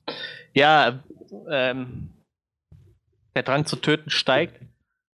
Minimum einmal im Jahr. und äh, ja gut, ne, die hatten jetzt zwei Jahre Pause dazwischen. Ne? Na gut, nicht ähm, alle, jedes Jahr, aber normalerweise jedes Jahr. Und äh, dieses Jahr kam ein neuer The Purge-Film, aber da sind wir noch nicht. Wir sind noch bei der The Purge-Serie, weil äh, ich habe es ja schon, glaube ich, bei unserer Review zum dritten Teil gesagt. So, äh, ich hoffe, dass sie diese Trilogie so stehen lassen, wie sie ist und das einfach sein lassen. Und das haben sie auch gemacht. Also die Trilogie steht ja so für sich. Dann kam halt jetzt vor kurzem die Ankündigung für The First Purge und der kam jetzt auch im Kino. Dazu gibt es dann später mehr. Und passend dazu wurde jetzt aber auch der erste Teaser-Trailer, ich nenne es mal Teaser-Trailer, ich glaube, ein richtiger Trailer ist es eigentlich gar nicht, zu ähm, der Purge TV-Serie angekündigt. Äh, gezeigt, nicht angekündigt. Der, der Teaser wurde angekündigt. Naja, der Teaser wurde natürlich gezeigt. ähm, ja, wie gesagt, pr prinzipiell finde ich ja schon mal, dass dieses ganze Franchise halt äh, gut sich dazu eigene Geschichten zu erzählen. Ich finde diese Idee halt grundlegend ziemlich interessant und spannend. Ähm, ja, aber wie gesagt, wir haben uns den äh, Teaser dann eben mal alle angeschaut. Ähm, ja, und im Endeffekt gibt der mir halt nicht mehr als das, was ich von The Purge halt erwarte. So im Endeffekt pures Chaos, Psychopathen und Leute, die sich gegenseitig umbringen. Ich meine, äh, es ist nicht mehr, nicht weniger. Es tritt halt genau da rein, wo die erste Trilogie halt auch reingezielt hat. Ähm, wahrscheinlich werden wir jetzt eine, eine, eine eigenständige, von den Filmen unabhängige Story erzählt bekommen. Wahrscheinlich wird es halt ein paar Hauptcharaktere geben. Ähm, es wurde jetzt äh, schon angekündigt im Teaser, dass es zehnteilige TV-Event wird und äh, ich gehe auch mal davon aus, dass es nicht unbedingt darauf ausgelegt, mehrere Staffeln zu machen. Natürlich, wenn es sich verkauft, wie blöd, wird es sowieso mehrere Staffeln geben, aber prinzipiell wirkt es so, als wäre es halt erstmal auf eine Staffel ausgelegt. Was ich eigentlich auch äh, nicht verkehrt finde. Ich glaube, wie gesagt, also meiner Meinung nach kann man viele einzigartige Stories in diesem Universum erzählen, also mit dem Hintergrund dieser Purge und ähm, deshalb war ich auch froh, dass sie gesagt haben, nach der dritten Staffel hören wir mit dieser Story-Arc auf und erzählen eine andere. Und ähm, ja, ich könnte jetzt nicht sagen, dass ich mich übermäßig darauf freue, aber mehr Purchase eigentlich immer gut. Behaupte ich jetzt einfach mal. Wie gesagt, mir gibt der Trailer jetzt nicht so viel. Ich meine, den dritten haben wir alle gesehen, glaube ich, ne? Ja. Äh, ich glaube, Johannes war nicht ganz so angetan von diesem ganzen Ding, ne? Aber was, was meinst du der, der Serie? Könnte das auf Serienbasis funktionieren? Ich meine, da kann man sich halt auch ein bisschen mehr mehr Zeit für Charakterentwicklung vielleicht nehmen, ne, in, innerhalb dieses Purge-Universums oder so? Meinst du, das könnte funktionieren? Also könnte sicher. Ich, da, das Ding ist halt, ich glaube, es gibt echt Potenzial in diesem Konzept, eine, eine richtig coole Sache zu machen, so was richtig Einzigartiges zu machen. Ähm, nur, also ich habe wie gesagt bloß den dritten Film gesehen und ich fand den jetzt nicht so gut. Ähm, was halt gerade irgendwie darauf hinauskommt. So, so äh, bei aller, bei, bei so einer kreativen Idee wird, glaube ich, also war für mich das Gefühl, dass beim dritten Film nicht wirklich viel daraus geschöpft wurde, sondern einfach sehr, sehr, sehr, sehr stark misshandelte politische Ideen dahinter waren, die einfach, also sehr, sehr deutlich irgendwie, ähm, keine Ahnung, nicht subtil irgendwie, sondern so mit einem Holzhammer, die irgendwie auf den Kopf gehauen wurden. Und dazu halt irgendwie Charaktere, die alle irgendwie gleich waren. Und ähm, ich, ich glaube, man kann da eine coole Sache draus machen. Und generell bin ich halt vor allem Freund von so einem Miniseries-Konzept, wie jetzt halt, also zehn Folgen so oder die, die äh, äh, Netflix-Sachen, so acht Folgen sind ja auch häufig jetzt, ähm, weil man da einfach Zeit hat, sich auf Charaktere zu konzentrieren und so und irgendwie auch Stories ein bisschen länger auszuschmücken und ein bisschen weiter zu erzählen. Nur, also ich meine, dieser Teaser hat mir jetzt nichts in der Richtung gegeben, also nicht mal irgendwie gegeben, wir haben einen Hauptcharakter, sondern einfach nur, ja, äh, es ist Purge, so. Das, was ihr euch wahrscheinlich vorstellt unter Purge so langsam. ähm, genau das war so. Und äh, naja, letztendlich ist, glaube ich, ja auch immer noch der James de Monaco, wenn ich mich recht erinnere, der hieß der Mann, äh, auch da wieder sehr federführend mit involviert in das Ganze. Ähm, ist jetzt nicht unbedingt das, was mir, was mir so sagt, jopp, äh, wahrscheinlich wird es jetzt hier ein bisschen anders zurangehen, sondern wahrscheinlich wird auch genau diese Serie auch wieder einfach sehr mit dem Holzhammer, mit seinen politischen Ansichten, wie böse Gier und wie schlecht denn äh, Menschen auch eigentlich sein können und so ist und wie die Arbeiter ausgenutzt werden oder sowas. Ähm, und die Purge nur dazu dient, die Reichen reich zu halten oder sowas in der Art. Sowas, so mit sowas rechne ich jetzt jedenfalls. Wie gesagt, ich habe aber auch bloß den dritten Film gesehen und ich glaube generell ist so der Tenor, dass der dritte auch mit der schlechteste aus den dreien jeweils ist. Also auch bei Leuten, die die sehr gut finden, die, die Filme, ist auch meistens der dritte eher so als der, der schlechteste. Naja, wenn du bei Rotten Tomatoes nachgehst, ist der erste mit Abstand der schlechteste. Also der hat, glaube ich, nur 35 Prozent, alle anderen irgendwie über 50. Ähm, deshalb, also meiner Meinung nach werden die jedes Mal sind die Ticken besser geworden tatsächlich. Also das ist so mein, meine Einschätzung dazu. Ähm, ich kann jetzt aber gerade genau sagen, irgendwo hatte ich hier Rotten Tomatoes, ja, 38 Prozent hatte der erste, der zweite 56, der dritte dann 53 Prozent. Also die, der zweite und der dritte, die nehmen sich nicht so viel, aber der erste ist halt nur mit Abstand der. Aber da wurde halt auch mehr oder weniger nur dieses Konzept erwähnt und dann halt eine Story erzählt und das war halt so ein Home Invasion Film halt, ne? Ja, ja. Das ist halt, ja, kann man jetzt so und so sehen, ne? Da muss man halt irgendwie drauf stehen, wenn man dieses Home Invasion Ding nicht steht. Aber wie gesagt, da wurde halt auch dieses ganze politische Ding war da noch gar kein Thema eigentlich da wurde ja halt die Idee gerade vorgestellt halt, ne, dieses Jahr äh, einmal mhm. im Jahr alles rauslassen und das war's dann und äh, ja, mehr, mehr hast du darüber halt auch nicht gewusst.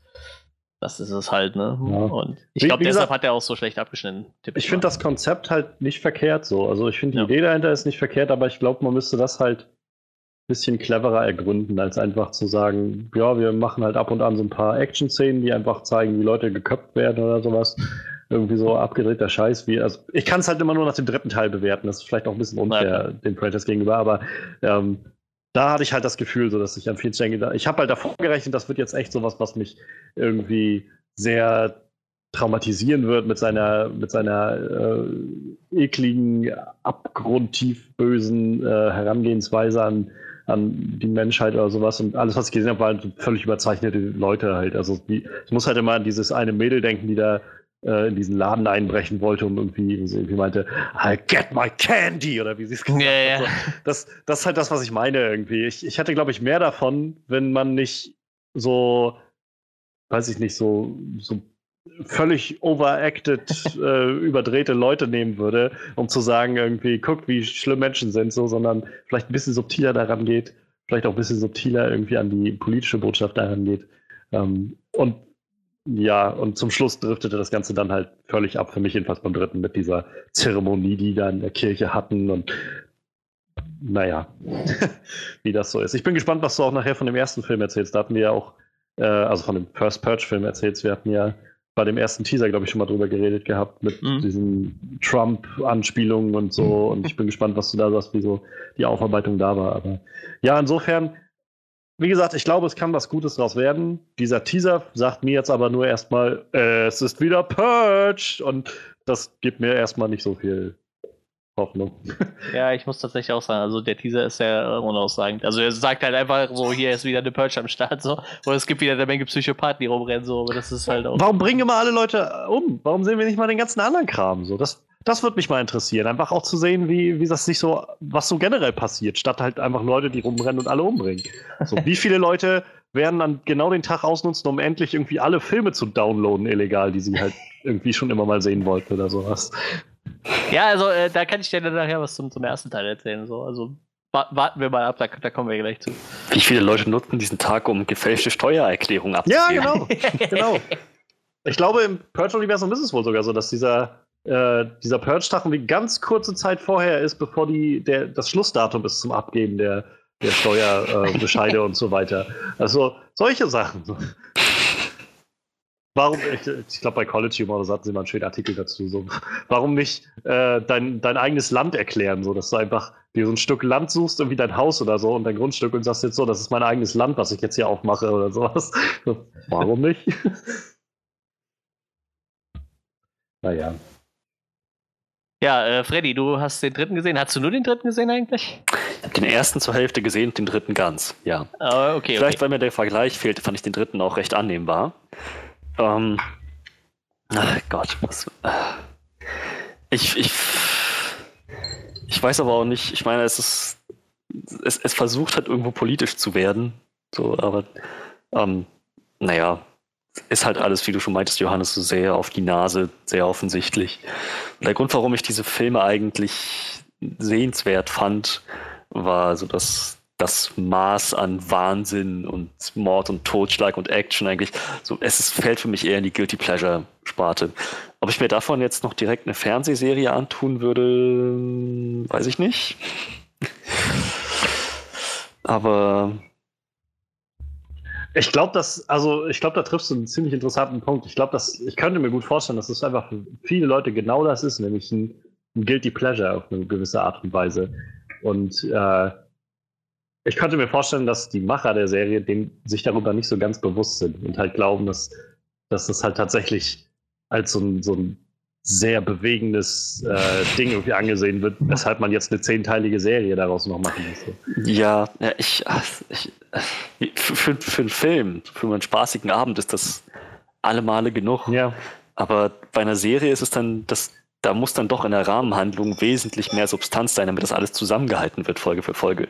Ich bin mir nicht recht sicher, ob das die Charaktere oder das Setting so wirklich hergeben.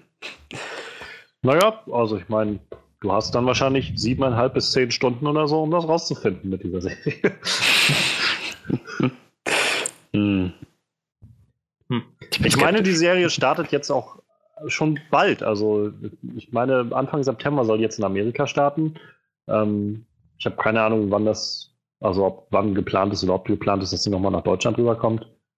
Ähm, kann, keine Ahnung, auf mich wirkt das halt einfach echt so ein bisschen, weiß ich nicht, so ein bisschen verblendet so von den Machern. Einfach so das zehnteilige Fernseh-Event. So. Sowas stelle ich mir vor, irgendwie bei, keine Ahnung, also andersrum, sag ich mal, wäre das ein Event, wenn irgendwie noch ein, wenn, wenn irgendwie noch ein Game of Thrones Film oder irgend sowas rankommt, so ein Spin-off-Film oder irgendwas. So bei Purge habe ich jetzt aber nicht das Gefühl, dass das schon so ein Phänomen ist, dass jetzt unbedingt äh, so ein, noch so ein Fernseh-Event daraus gemacht wird, so, so ein Once-in-a-Lifetime-Ding irgendwie. Das, das ist halt, was mich so ein bisschen irritiert an dieser ganzen Sache. Okay, ich hätte nicht gedacht, dass man, dass sie, dass man davon ausgeht, dass das so beliebt ist irgendwie, dass Leute das jetzt unbedingt äh, sehen wollen. So, keine Ahnung, wie wenn, wenn jetzt eine Cloverfield-Serie auf einmal angekündigt wird. So, okay, kann ich, also fände ich vielleicht ein Stück weit sogar interessant, aber so wirklich haben die, hat das Franchise noch nicht so den Status erreicht, dass ich denken würde, wow, das, das, das ist es wert, so jetzt nochmal eine ganze Serie darum zu drehen und hat jetzt auch die Zuschauer, dass quasi alle darauf abfahren werden. Ja. Aber es war wohl jetzt halt auch schon in Amerika quasi mit dem neuen First Purge-Film eine Werbung dann im Kino drin. Äh, zu, zu der Serie. Also, wo dann am Schluss irgendwie in den Credits halt auf einmal so ein Werbespot dafür lief und es dann hieß: Schalten Sie ein bei der Purge-Serie auf, keine Ahnung, USA oder was es ist. USA Network. Diesen September. Okay. Finde ich auch ein bisschen. Also die, der Gedanke, äh, weiß ich nicht wie ich mir vorstelle, jetzt jedes Mal nach einem Marvel-Film immer noch Werbung für Marvels Agent of S.H.I.E.L.D. oder so zu sehen. Das, ich weiß nicht, würde mich irgendwie ein bisschen stören, glaube ich. Ja, ich muss sagen, hierbei fand ich es halt irgendwie passend.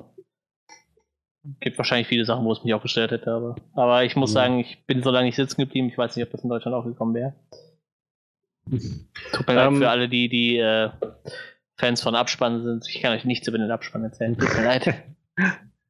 Wie, wie, ist denn das bei dir, Manuel? Also, ich meine, du hast jetzt schon so ein bisschen ausblicken lassen, so dass du, dass du so ein bisschen Hoffnung hast, dass da mehr Story dann hintersteckt, hinter so einer Serie. Ja. Ähm, also, ich meine, du ganz offensichtlich freust du dich über das Purge-Konzept. Wären dann auch weiß ich nicht, 10 Stunden Serie einfach mit Purge-Geschichten so. Äh, eine, eine abgedrehte Story, die nicht zusammenhängt mit der nächsten irgendwie. Wäre das dann irgendwie noch interessant für dich? Oder? Das ist eine gute Frage. Ich meine, mittlerweile ist ja schon ein Großteil der Hintergrundstory erzählt. Ich würde mich schon drüber freuen, wenn es mal so Charaktere gibt, mit denen man ein bisschen mehr mitfiebern muss. Ich muss zum Beispiel sagen, dass der neue Film das ein bisschen besser geschafft hat wie die alten, aber äh, ja, ich meine, prinzipiell würde ich auch gerne sehen, wie irgendwelche Psychopathen sich gegenseitig abschlachten. Ich meine, ich bin noch ein großer Fan von irgendwelchen Splatterfilmen, wo sowas passiert, ne? Aber, und ich mag dieses Konzept halt, aber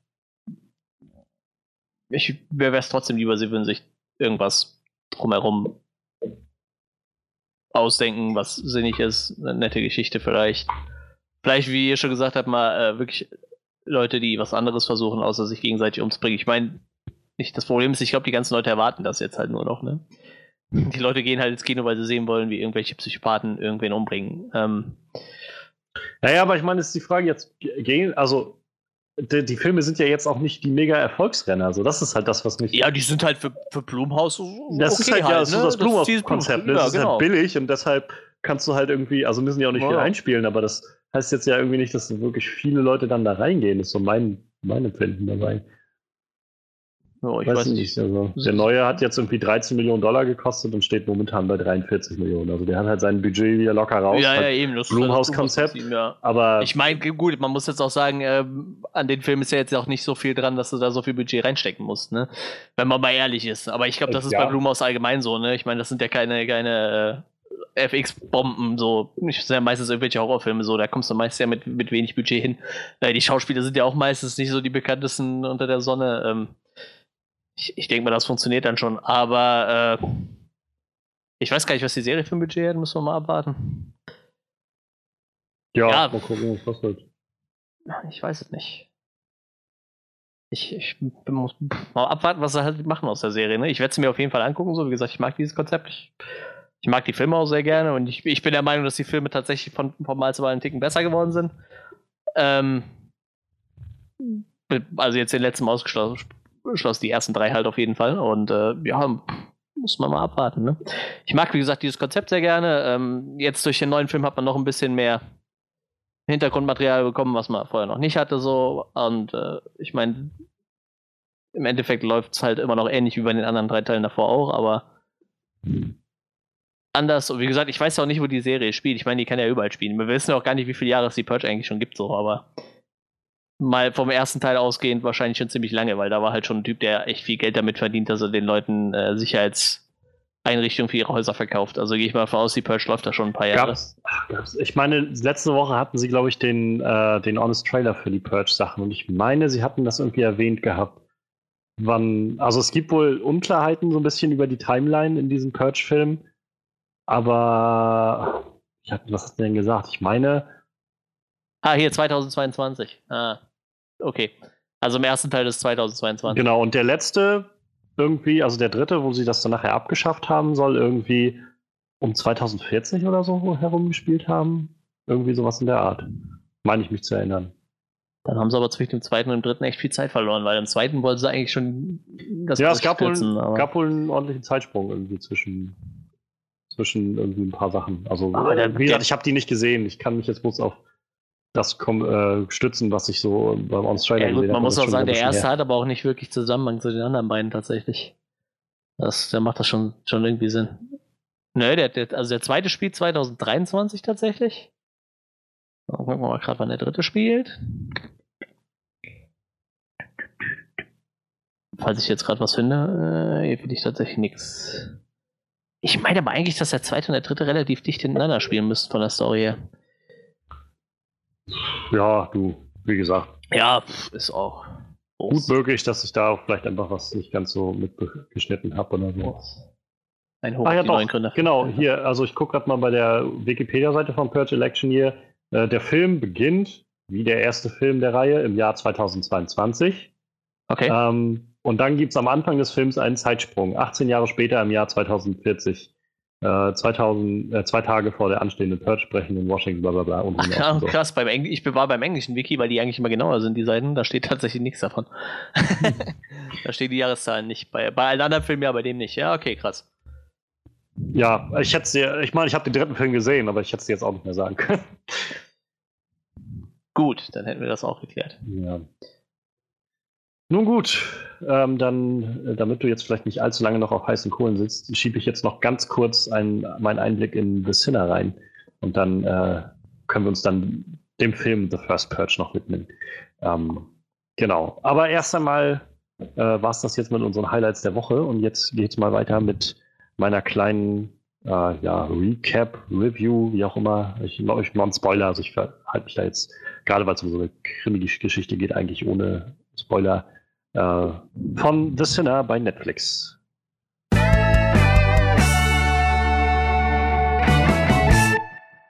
Ja, irgendwie habe ich jetzt, äh, ich kam Samstag aus, äh, ich kam Samstag wieder bei mir zu Hause an nach ein paar äh, sehr schlauchenden Tagen und dachte mir, als ich dann hier nachmittags saß, gut, jetzt schmeißt du dir einfach irgendwas an und machst jetzt einen Abend einfach Ruhe so. Und habe dann lange überlegt, was ich irgendwie anmachen soll, was man äh, immer so das große Netflix-Problem, es gibt irgendwie viel zu viel Auswahl. Und äh, dann fiel mir ein, dass ich gerade letzte Woche bei YouTube so ein äh, schönes Interview gesehen hatte von Variety. Die haben so, ein, so eine tolle äh, Reihe, die heißt Actors on Actors, wo halt immer zwei Schauspieler miteinander sich unterhalten, oder Schauspielerinnen. Und die sitzen halt zusammen, unterhalten sich und haben so eine halbe Stunde irgendwie Gespräche über ihre Karrieren und über ihre ja, Kunst so ungefähr. Und da habe ich ein Video gesehen mit Alison Brie und äh, Jessica Biel. Äh, von, also noch nicht lange her, dass das rauskam. Beide halt so ein bisschen für, für aktuelle Serien, die sie haben. Alison Brie halt für Glow und Jessica Biel hat halt vornehmlich über The Sinner geredet, von der ich bis dahin noch nichts gehört hatte von der Serie. Ähm, ja, und ich hatte dann das irgendwie noch so vage auf dem Schirm. Jessica Biel kannte ich tatsächlich nur aus der besten Netflix-Serie, die es gibt, nämlich BoJack Horseman, wo sie sich selbst spielt. ähm, und naja, ich habe dann gedacht, gut, jetzt was, was, hast sowieso nichts zu tun, schmeißt jetzt mal die erste Folge The Sinner an. Die, äh, die Staffel ist halt auch nicht sehr lang, also es ist Netflix-Format, acht Folgen. Ähm, ich hoffe, erzähle ich kein Bullshit, aber ich glaube, es waren acht Folgen bloß. Ähm, jede Folge irgendwie immer so zwischen, ich glaube, dreiviertel Stunde und Stunde. Und ja, also es ist ein sehr interessantes Konzept. Ähm, Jessica Biel war wohl auch ähm, Mitproduzentin oder ist Mitproduzentin, jetzt auch für die zweite Staffel. Ähm, und ja, um einfach vielleicht das Konzept einmal vorzustellen. Jessica Biel spielt eine ähm, Mutter und Ehefrau, ähm, ihr Kind, was sie hat mit ihrem Mann zusammen, ist halt noch recht jung, also relativ neugeboren noch, also ein kleines Baby im Prinzip. Und ähm, sie, es wird so ein bisschen in der ersten Folge etabliert oder so ein bisschen gezeigt am Anfang, dass sie halt scheinbar nicht so ganz glücklich ist mit ihrer Ehe oder mit dem Leben so. So genau wird das dann noch nicht aufgeklärt. Auf jeden Fall äh, besucht sie dann mit ihrem Mann und dem Kind zusammen äh, Strand und sitzt dann am Strand mit, äh, mit ihrer Familie und so mal fünf bis zehn Meter oder so vor ihnen sitzt so ein Pärchen, die halt da sehr laut ähm, sich miteinander irgendwie vergnügen. Und äh, sie halt, also hat irgendwie Aufnahmen gefunden von ihrem Freund, der früher eine Band hatte, so ungefähr, und macht die Musik, die er da, also die er da früher gemacht hat, so ganz laut äh, an. Und ja, auf einmal steht Jessica Biels Charakter halt auf. Sie hat ein Messer in der Hand vom, vom äh, Pfirsich, äh, Quatsch, äh, Birne schneiden, was sie für ihr Kind gemacht hat. Und nochmal steht sie auf und rennt halt los und sticht den Typen ab. Und der Typ fällt halt, also stirbt nach sieben Messerstichen irgendwie in den Bus und äh, Brustgegend und Hals. Und äh, sie wird dann halt festgenommen und so und hat aber keine Ahnung, warum sie das gemacht hat. Und kann, sie kann sich es nicht erklären. Ähm, und natürlich auch die Polizei kann sich es nicht erklären, das Gericht kann sich es nicht erklären. Und da kommt äh, der ähm, der Inspektor sozusagen ins Spiel, der, der Detective, der, ähm, der dann diesen Fall sozusagen übernimmt. Also ich meine, der Fall ist klar, sie hat ihn umgebracht, aber der halt rausfinden will, warum. Und äh, an dieser Stelle muss ich sagen, wir reden viel zu selten über Bill Pullman. Meine Güte. Also das war so, so, so eine Serie, wo ich seit langem Bill Pullman mal wieder in der Haupt-, also in einer sehr zentralen Rolle gesehen habe. wenn wir jetzt mal äh, Independence Day Wiederkehr irgendwie ausblenden. Und also er ist halt echt verdammt gut, muss ich mal so sagen. Ich habe jetzt echt Lust, so ein paar Sachen mal wieder nachzuholen von Bill Pullman. Er hat noch denselben, ähm, denselben alte Mann-Bart, den er auch in äh, Dings hatte, in, in äh, Independence Day Resurgence. Aber äh, der Charakter ist natürlich deutlich besser ausgebaut und irgendwie interessanter. Und ja, dann entspinnt sich halt so Folge für Folge, wie er der Sache versucht, auf den Grund zu gehen. Und gleichzeitig er auch noch weiter etabliert wird als Charakter, auch so ein bisschen, bisschen gescheiterter Mensch ist. Also er ist recht erfolgreich in seinem Job, aber ähm, also seine Ehe steht irgendwie kurz davor zu zerbrechen. Er kümmert sich halt sehr oder geht mit seiner Frau zur Paartherapie und solche Sachen. Ähm, und naja, irgendwie wird halt diese, dieser Fall so ein bisschen was, was ihm irgendwie selbst wieder das Gefühl gibt, dass er, dass er was wert ist und dass er, naja, ich will gar nicht zu viel vorwegnehmen. Also auf jeden Fall stürzt er sich sehr da rein, involviert sich sehr auch emotional irgendwie mit, mit dem ganzen Fall. Und Folge für Folge wird immer wieder so ein Stückchen weiter aufgedeckt, was dahinter steht und dass nicht alles so scheint, wie es ist und so. Ähm, halt eine richtig interessante Krimi-Geschichte. Ähm, Habe ich halt lange nicht mehr gesehen, schon gar nicht mit so einem interessanten Konzept. Und äh, an vielen Stellen wird so auf den, auf dem, dem unzuverlässigen Erzähler irgendwie ähm, so, ja, wird, wird mit dem gearbeitet sehr viel, dass man halt nicht so ganz sicher ist, was ist jetzt, also wer ist jetzt hier der, wer richtig, richtig und wer nicht und so weiter. Ähm, es war eine sehr zufriedenstellende Auflösung des Ganzen, für mich jedenfalls. Also ich habe öfters mal, dass ich äh, gerade wenn dann sich so ein Mysterium aufbaut über so eine erste Hälfte oder so und dann nachher aufgelöst wird, so ein bisschen, äh, ich habe jetzt am Wochenende mir noch den Film The Guest angeguckt mit äh, einem großartigen Dan Stevens, der halt auch ähm, bei, bei Legion halt die Hauptrolle spielt. Deshalb wollte ich mir den Film unbedingt angucken. Und er ist großartig, die weibliche Hauptrolle ist großartig und die Story war zum Schluss so Bullshit, das hat mich richtig aufgeregt. Weil das hat so eine ganz, auch ähnlich so ein Mysterium aufbaut und dann so eine echt dämliche Auflösung bietet. Und das hatte ich halt bei The Sinner nicht. Ähm, die Staffel lief relativ zügig durch. Also ich habe innerhalb von im Prinzip zwei Tagen, also Samstag, Sonntag, dann die, die Serie durchgeguckt. Die war echt super spannend. Ähm, das Schauspiel ist halt einfach grandios, muss ich mal so sagen, so durch die Bank weg. Also wie gesagt, Bill Pullman, ich kann es nicht oft genug sagen, äh, haben habe ich viel zu selten auf dem Schirm. Und, äh, ich glaube, der hat auch echt wenig gemacht, oder? Meine ich da nur die letzten Jahre. Die letzten Jahre ja, also ich habe ihn jetzt auch nicht so auf dem Schirm gehabt. Also, ja, das, da verliegt es vielleicht, ne? Dass man irgendwie. So, man, man kennt ihn halt dann aus so ein paar 90er-Sachen, halt so Independence Day und so weiter und so fort. Spaceballs, das war schon vor 90ern, aber ähm, naja, so, ich meine, wenn ich so IMDb durchgucke, er hat halt durchgehend irgendwie Sachen gemacht, ne? aber ja. es hat alles nur so kleine Sachen und äh, nicht so wirklich, nicht so wirklich herausragendes. Scary ah, Movie Ultra 4 sehe ich gerade. American Ultra, den habe ich letztes Mal ja noch gesehen. Den fand ich sogar gar nicht so verkehrt. Der, oh, den, der ist, glaube ich, auch von, äh, der ist noch mit, mit Jesse Eisenberg und, und genau, genau, genau. Dingens, und, äh, Stewart, ne? Genau, genau. genau. Ist äh, von Max Landis, glaube ich, geschrieben, der, der auch das Bright-Skript und so geschrieben hat. Also so ein recht bekannter äh, ja, Autor momentan. Also man kann nicht sagen, dass Bill Pullman nichts zu tun hatte in den letzten Jahren, aber es war halt nichts dabei, was so wirklich herausgestochen hat, glaube ich, für, sag ich mal, jemanden, der, also wenn man jetzt nicht direkt danach gesucht hat. So. Ähm, und das war jetzt halt gerade nachdem ich mein letzter, mein, mein letztes Aufeinandertreffen mit ihm in äh, Independence Day Wiederkehr war, war das jetzt echt eine fast eine Offenbarung, irgendwie das zu sehen. Also gerade auf Englisch ist das so eine angenehme Sache. Den hat auch so eine ganz angenehme, faszinierende Stimme irgendwie. Auch so dieses alter Mann-Ding so ein bisschen. Ähm, aber auch Jessica Biel. Also ich muss sagen, ich habe Jessica Biel auch vorher nicht wirklich auf dem Schirm gehabt. So ich wusste halt, dass sie Schauspielerin ist. Ähm, aber ich kannte jetzt auch nicht so wirklich Sachen von ihr, wo sie dabei war. Wie gesagt, am ehesten noch habe ich sie mit Bojack Horseman verbunden, weil sie halt da die, die Ex-Frau von äh, Mr. Peanut Butter spielt und halt sich selbst spielt und dabei auch irgendwie sehr viel Eigenhumor beweist und so. Aber davon ab habe ich irgendwie, also ich könnte jetzt nicht sagen, weil ich das letzte Mal einen Film mit ihr gesehen hätte, also wirklich. Bestimmt schon mal war irgendwas dabei, aber viel gerade sehe, 2010, das A-Team in dem Film, aber den habe ich einmal gesehen und auch da war echt alles vergessenswert. So. Ähm, insofern hatte ich jetzt auch sie nicht so auf dem Schirm und auch was die abliefert. Also generell, ähm, ohne zu übertreiben, ich glaube, in, weiß ich nicht, mindestens 50, wenn nicht sogar 60 Prozent ihrer Szenen ist sie am Weinen. Hm. Aber ähm, das war also auch so eine meiner ersten Reaktionen auf Twitter, die ich dann hatte. So, ähm, ich, ich bin fasziniert, wie eine Person auf so unterschiedliche Arten und Weisen weinen kann, ohne dass das irgendwie zu überdreht wirkt oder zu, zu dick aufgetragen wirkt, also, sondern immer irgendwie realistisch und auch immer irgendwie anders.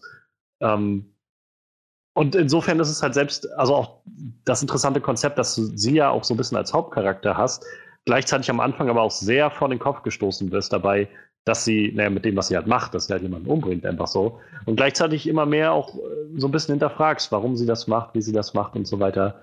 Ähm, das, das ist halt unglaublich spannend und ist eine unglaublich spannende Reise, auf die man sich dann da selbst noch mitbegeben kann. Ähm, Freddy hat sie wahrscheinlich schon in Next gesehen. Jedenfalls sehe ich gerade, dass sie bei Next mitgespielt hat. Wie hieß sie noch gleich? Ähm, Jessica Biel und ihr Charakter hieß Liz Cooper. Wer auch immer das ist. Ja. Wird sofort nachgeschaut.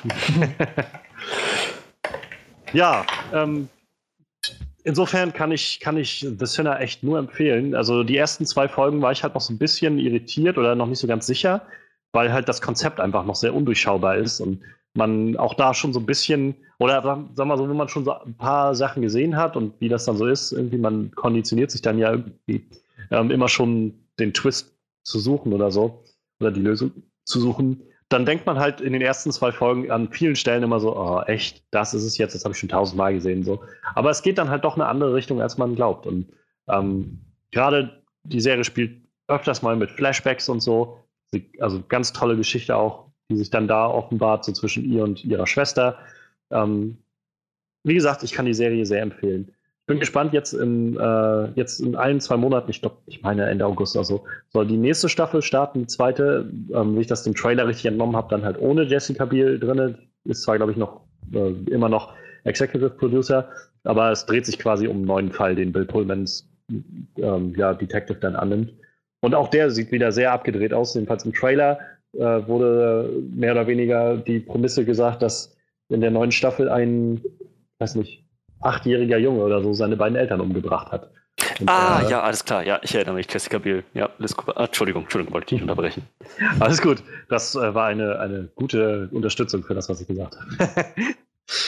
ähm, ja, genau. Und ähm, in der neuen Staffel wird es dann wohl ein, ein, äh, ein Junge sein, der seine Eltern umgebracht hat. Und Bill Pullman halt auch dafür rausfinden will, warum wieso, weshalb und so weiter. Und viel, das gerade so mit menschlichen Abgründen spielt und mit Arten und Weisen, jedenfalls in der letzten ersten Staffel war es so, viel damit gespielt hat, was wir, äh, was wir aus unserer Umwelt mitnehmen, also was wir aus unserem sozialen Kreis mitnehmen und so weiter. Also ich kann die Serie tatsächlich sehr empfehlen. Und gerade wieder mit so acht Folgen ist das ein unglaublich tolles Format, wenn man einfach sich jetzt nicht binden will an fünf Staffeln, a 20 Episoden oder so. freue ich mich mehr drauf als auf eine Purge-Serie. Glaube ich lieber. Hört sich auf jeden Fall so an. Gut, wieder eine Serie, die ich gucken muss und dann tausendmal lese und dann wahrscheinlich trotzdem nicht gucke, weil mir dann irgendwas anderes in den Sinn kommt. Hm. Ich habe in letzter Zeit doch so einige nette Sachen bei Netflix, muss ich sagen, nachgeholt. Also äh, The Sinner war jetzt echt eine, eine schöne Serie. Ähm, äh, Mindhunter war richtig, richtig gut. Kann ich auch sehr empfehlen. Also ähm, so langsam kann ich dann doch nochmal ein, zwei Sachen äh, reinholen. Ich muss mir unbedingt nochmal irgendwann Altered Carbon angucken. Einfach auf, auf Grundlage schon von ja, ja. Renés Empfehlung noch, die ja. er im Februar gemacht hat. das stimmt. Naja. Ja, insofern, ein bisschen er kriegt von mir einen Daumen hoch. Und falls René gerade zugehört hat und die Serie kennt oder so, bin ich gespannt, äh, ob, er, ob er mir zustimmt oder nicht. Und, All Scheiße. Äh, ansonsten komme ich zu euch in den Podcast und werde, äh, werde die Serie auf den Tod verteidigen. Ja, so vielleicht nicht, aber. Ich werde das ausdiskutieren. Oh Mann. Ja, dann äh, so viel erstmal zu The Sinner.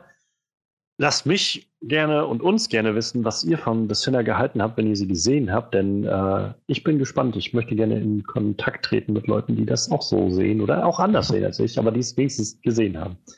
Ähm, ja, aber jetzt äh, mit dem Ganzen aus dem Weg kommen wir mal zum, zur Hauptattraktion sozusagen heute.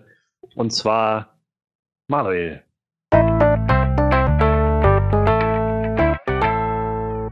Ja, ich, ich, Ich habe so eine Ahnung, über was du reden willst.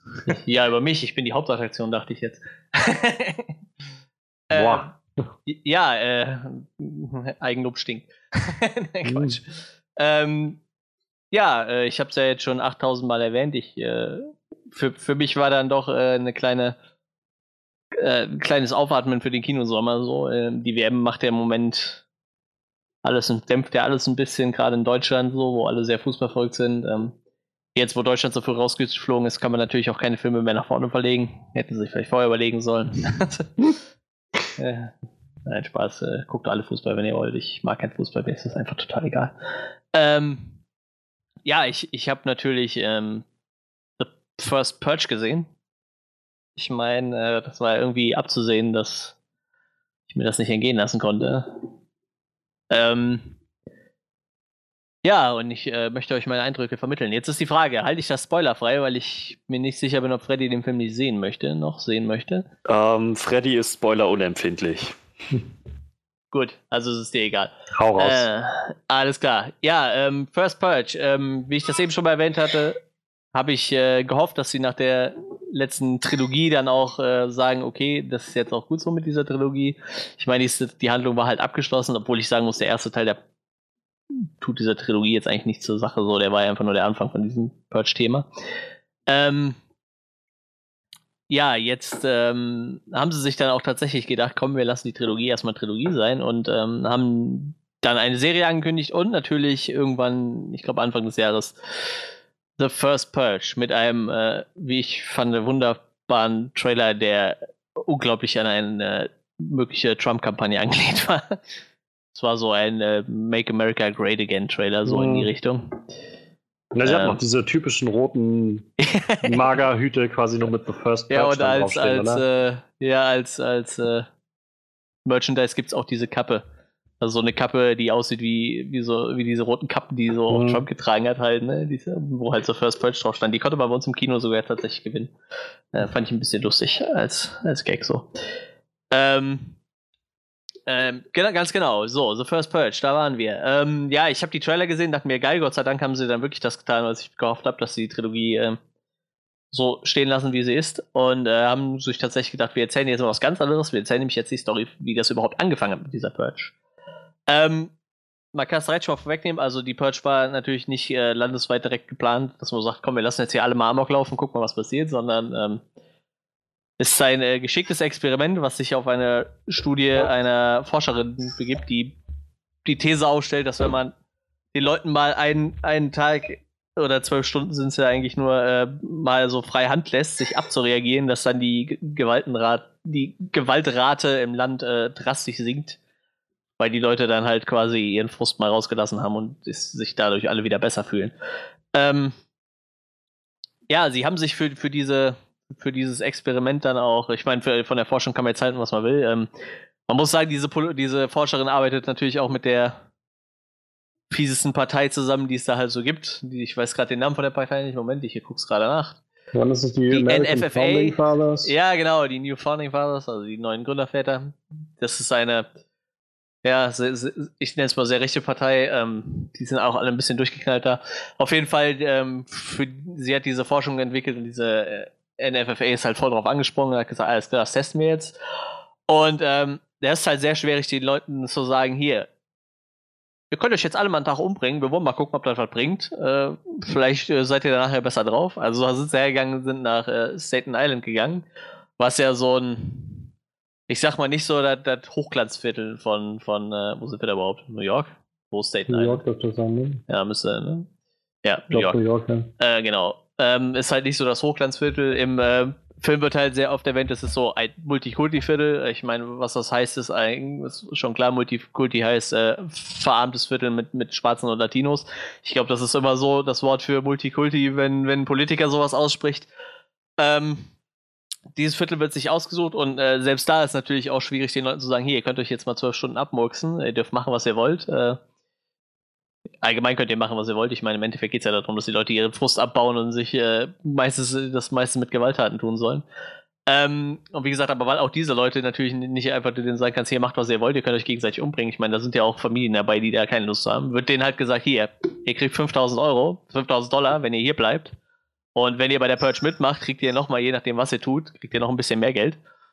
Und äh, ja, viele sehen sich halt gezwungen, äh, aufgrund ihrer Armut dann einfach da zu bleiben. So auch äh, ein paar von diesen Hauptcharakteren. Ähm, es gibt eine äh, eine Dame, ich, hab, ich glaube Naya war es, mit, äh, die hat einen jüngeren Bruder. Sie ist nicht so angetan von der Purge. Sie ist eine Aktivistin, die sich dagegen stellt. Ich hoffe, ich erzähle gerade keinen Mist, sondern das waren andere Charaktere. ich habe mir die Namen nicht so wirklich gemerkt. Moment, ich gucke mir gerade die äh, Schauspielerin an. Nicht, dass ich hier echt Quatsch erzähle. Ich glaube, das wäre sonst traurig. Doch, das ist sie, genau. Äh, Naya ist der Charakter. Sie ist halt äh, eigentlich eine Aktivistin, die sich gegen die, diese Purge stellt. Wie gesagt, die Purge wurde halt groß angekündigt. Sie hat da keinen Bock drauf und ihr Sohn ist äh, halt, hat so, ist halt so ein Jungspund, der ein bisschen die, die Armut satt hat, sag ich mal. Und er macht sich halt so als, als Drogendealer so ein bisschen, bisschen, versucht er ein bisschen Geld nebenbei zu verdienen, was natürlich nicht, nicht so geil ist in Staten. Island. Ähm, es endet dann halt auch so, dass er irgendwann beim, beim Drogendealen an der Ecke kommt halt so ein Typ, der nennt sich Skeletor, der hat richtig fiese, fette Narben im Hals und ist halt richtig fieser Drogensüchtiger und äh, der zieht halt ein, eine Rasierklinge und zieht ihm die durch den Hals. Das passiert halt alles noch vor der Purge. Und äh, ja, wie gesagt, viele Leute springen halt drauf an, weil sie halt diese 5000 Euro brauchen. Unter anderem halt auch die Schwester, die eigentlich gegen die Purchase, die sagt dann auch, okay, also die will allgemein schon da bleiben, nicht, nicht wegen der Kohle, die bleibt einfach da, weil sie halt sagt, sie muss irgendwie Leute beschützen, etc. Sie hatte, sie ist halt so die, die Rechtlerin für die Armen und so, die sich nicht wehren können. Das ist halt ein, ein, Haupt, ein Hauptkern, diese, dieses Geschwisterduo. Naja, und äh, oh, es ist, Isaiah ist, glaube ich, ihr kleiner Bruder der Drogendealer, genau. Auch noch ein relativ junger Schauspieler, glaube ich. Ich kann es gerade nicht gucken. Er hat 2012 Schauspieler angefangen. Gehen wir mal davon aus, er ist jung. Sein Geburtsdatum steht hier leider nicht bei Wikipedia. Ähm, zur anderen Seite gibt es dann natürlich äh, noch den obligatorischen Gangsterboss. Das ist natürlich auch der, der, der Oberdrogenboss quasi. Äh, der ist Dimitri. Er hat auch irgendeinen fancy, fancy Namen als Drogendealer, den ich nicht mehr weiß. Irgendwas mit äh, mit, mit die drin auf jeden Fall. Ähm, er ist so der andere Hauptkern, er und sein, sein Gefolge so. Die haben halt, und die, das, das ist halt das Interessante, selbst die, die ja eigentlich wirklich sich äh, damit auskennen, auch schon mal jemanden um die Ecke zu bringen, auch die haben halt keinen Bock auf diese Purge in dem Viertel. Also eigentlich hat niemand wirklich Bock auf, die, auf die Purge in dem Viertel. Weder die Gangster, die ja eh schon die ganze Zeit wahrscheinlich genug Leute um die Ecke bringen, noch natürlich die, die Armen so, die meisten Leute bleiben halt echt nur da wegen dem Geld. So, so viel dazu, so wird halt diese erste Purge überhaupt angeleiert. Man verspricht den Leuten halt einfach Geld, wenn sie in der Stadt bleiben. Ähm, ja, dann kommt es halt irgendwann auch so weit, dass halt diese Purge gestartet wird. Ähm, dieser junge Drogendealer, ich meine, er hieß Isaiah, heißt sein, ist, wird sein Name ausgesprochen. Ich hoffe, es war Isaiah. Ähm, er soll eigentlich aus der Stadt verschwinden. Das hat er mit seiner großen Schwester so ausgemacht. Er soll halt nach Brooklyn zu seinen Verwandten abhauen und äh, sie will allein in der Stadt bleiben. Aber er hat ja jetzt noch diese Rechnung mit diesem äh, Skeletor offen, der ihn halt am Hals geritzt hat und er will halt diese Purge jetzt äh, nutzen, um, um sich an Skeletor zu rächen. Er ist auch so am Anfang, sag ich mal, so ein bisschen der Hauptcharakter. Er wird halt so den Anfang der Purge ein bisschen einleiten. Lustigerweise ist dieser Film deutlich mehr Science Fiction als die anderen Filme. Das geht schon damit los, dass die ganzen Leute, die äh, während der Purge in der Stadt bleiben, damit die das kontrollieren können, dass sie wirklich in der Stadt bleiben, kriegen die alle erstmal einen, Peilsender unter die Haut implantiert. Und die Leute, die sich aktiv dafür entscheiden, der, an der Purge teilzunehmen, die bekommen Kamera-Kontaktlinsen. Also die bekommen Kontaktlinsen, die setzen sich ein und dann können die quasi durch die Kontaktlinsen sehen, was die Leute sehen. Ich meine, irgendwie müssen die das ja kontrollieren. Woher diese ganze Science-Fiction-Kram auf einmal kommt, keine Ahnung. Ich glaube, in den letzten drei Teilen war das überhaupt nicht so wirklich. Bis auf so ein paar abgefahrene Sicherheitsvorrichtungen in Häusern. Äh, des Weiteren gibt es natürlich noch Drohnen, mit denen sie die Leute bewachen können. Werden noch Kameras installiert, um dieses ganze Viertel ein bisschen zu beobachten. ich meine, die, die, machen ja eine Studie draus, sie wollen ja gucken, ob es halt wirklich funktioniert. Machen halt auch vorher so ein bisschen Feldforschung mit den Leuten, interviewen die Leute, auch unter anderem diesen Skeletor, der halt total krank ist und direkt sagt, er will Leute umbringen während dem Purge. Der hat äh, scheinbar auch nichts anderes zu tun mit seinem Leben, außer Drogen nehmen und purgen.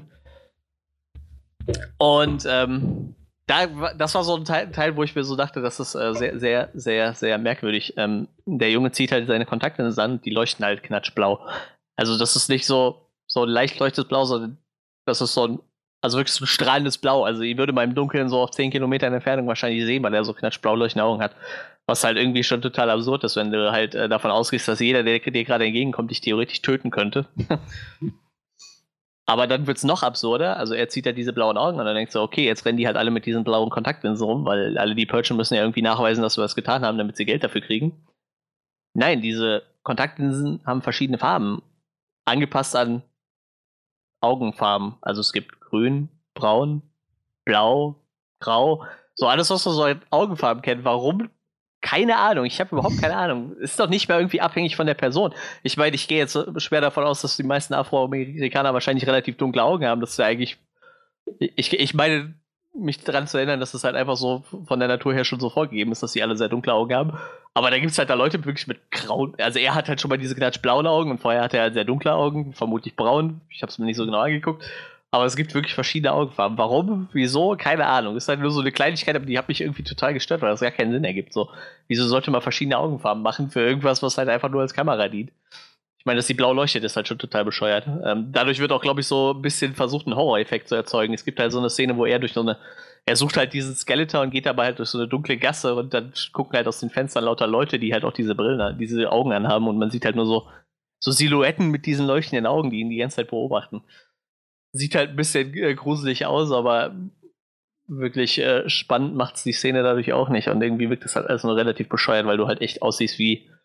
Ich glaube, wenn du dich noch mit Neonfarben gekleidet hättest und überall wäre schwarzig gewesen, wärst du nur noch auffälliger gewesen, wahrscheinlich mit diesen Augen. Es gibt halt auch so eine Szene, wo er halt verfolgt wird in der Purge und halt die Augen zumachen muss, weil sie ihn durch, sonst durch ein Fenster sehen würden.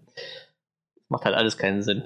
Ähm, ja, auf jeden Fall startet diese Purge und äh, wie gesagt, wenn, gibt halt auch während der Purge nicht wirklich viele Leute, die Bock auf die Purge haben. Also ähm, eigentlich gehen die Leute eher her und feiern Anti-Purge-Partys.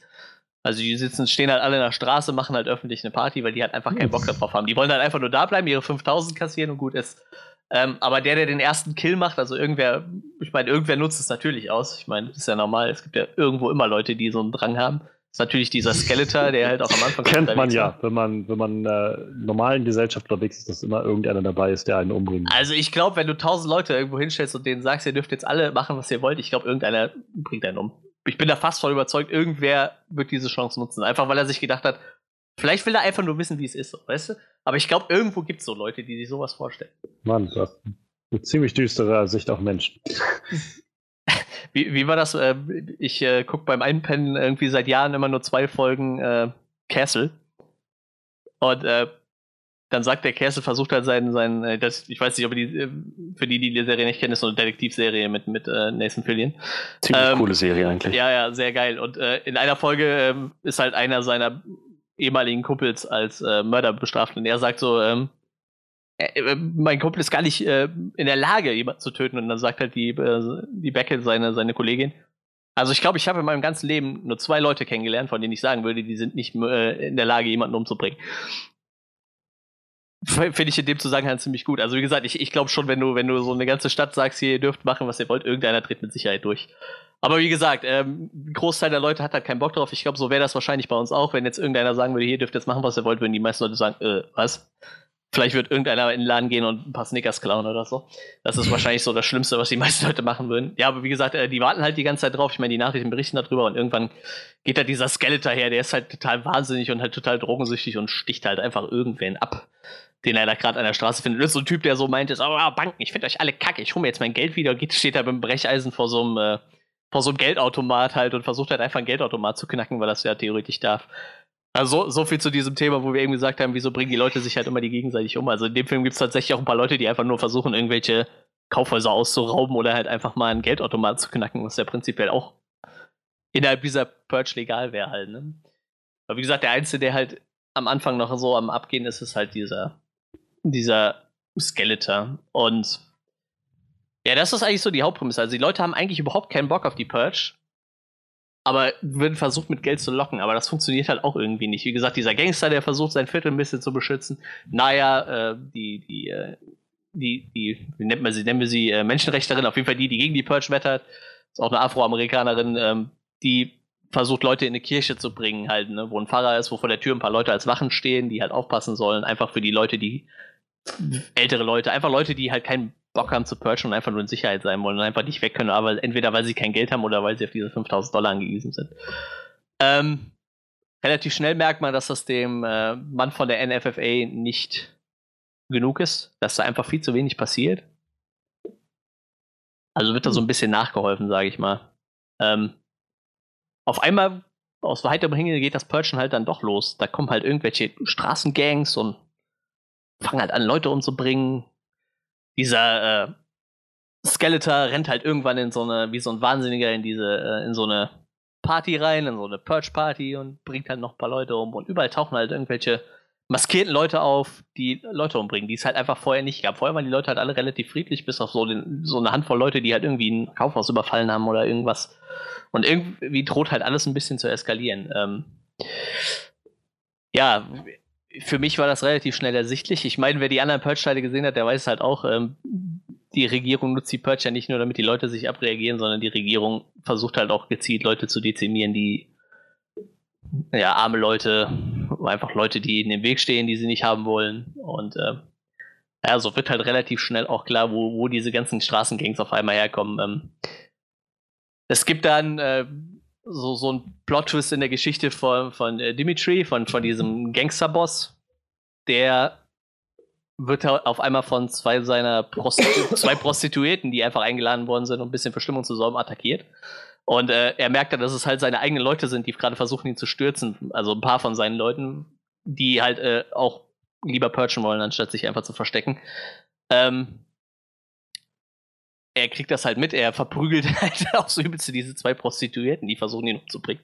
Das ist, glaube ich, der erste Film, wo ich mir so dachte, eigentlich stehe ich nicht drauf, wenn Frauen schlagen, aber ich glaube, in dem Film A war es gerechtfertigt. Also er bringt sie aber nicht um, ne? Er, er, und B, er verteidigt sich halt nur und äh, aber trotzdem auf ziemlich üble Weise. Also der haut die schon gut zusammen. Ähm, er lässt sie dann halt nachher auch laufen, weil die wurden halt auch nur dafür bezahlen. Ne? Aber ähm, er macht sich dann halt auch auf die Straße und sucht halt erstmal seinen Kumpel. Aber begegnet halt auch relativ, äh, seinen ehemaligen Kumpel, der ihn halt als Leder wollte. Und äh, begegnet halt relativ schnell so einer Truppe, so einer, so einer Truppe, die halt vorher nicht da war, so, so einer Gang, die halt da irgendwie rumrandaliert. Irgendwie ein paar mit Motorrädern, ein paar auf Autos. Fast alle maskiert, irgendwie wie man das halt von The Purge kennt, ne? Irgendwelche bunten, verrückten Masken. Und ähm, als sie dann halt den ersten Kontakt mit denen hatten äh, und ein paar von denen über einen Haufen geschossen haben, findet er halt relativ schnell raus, dass es halt Söldner sind. Ne? Die haben halt alle dieselbe Tätowierung und er sagt halt so, er kennt das halt noch von, von früher, äh, von der Armee oder was. Und äh, das sind halt irgendwelche bezahlten Söldner, die man halt kaufen kann. Und dann wird halt auch dem, der mit sich mit The Purge nicht auskennt, relativ schnell klar, dass das halt keine Leute sind, die schon immer in diesem Viertel gewohnt haben, sondern die von der Regierung bezahlt worden sind.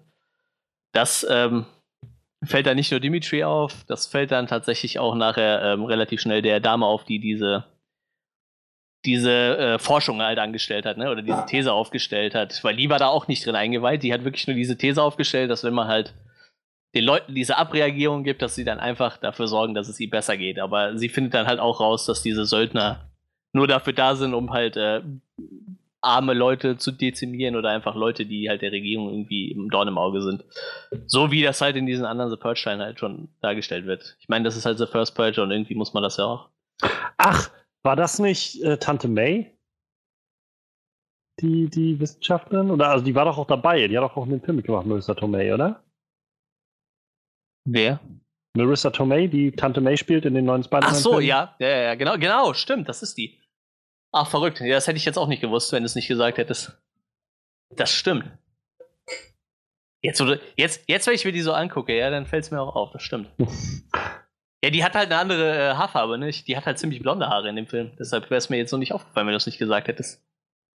Ja, ja ich meine mich bloß dann zu erinnern, dass ich ihn halt im Trailer mal irgendwann gesehen hatte. Noch. Ja, das stimmt, richtig. Und dann noch meinte genau. irgendwie, ob das nicht sogar Marvel Universum jetzt spielt.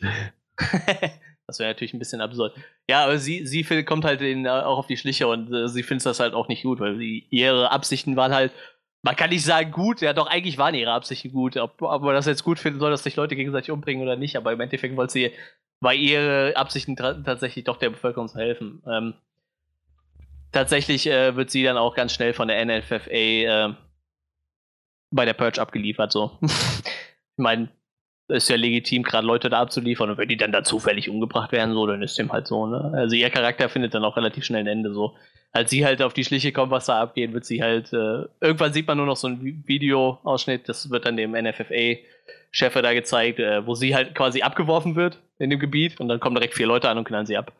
Natürlich vier Söldner, nicht vier Leute aus dem Viertel. Ähm, irgendwann. Warum, warum seinen Aufwand betreiben? ich weiß es auch nicht.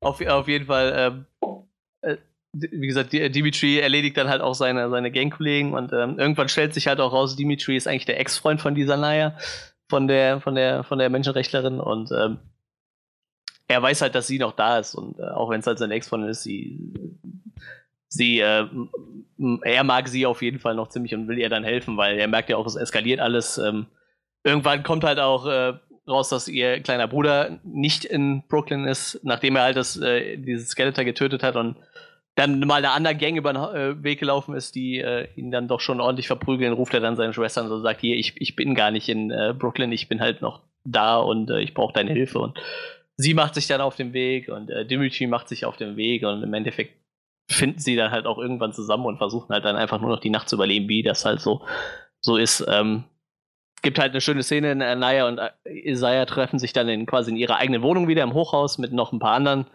Leuten, äh, noch einer, einer äh, Latino-Familie, beziehungsweise ich glaube Mutter und Tochter und einer trash-talkenden Afroamerikanerin. Ich glaube, so eine muss es in jedem Film geben.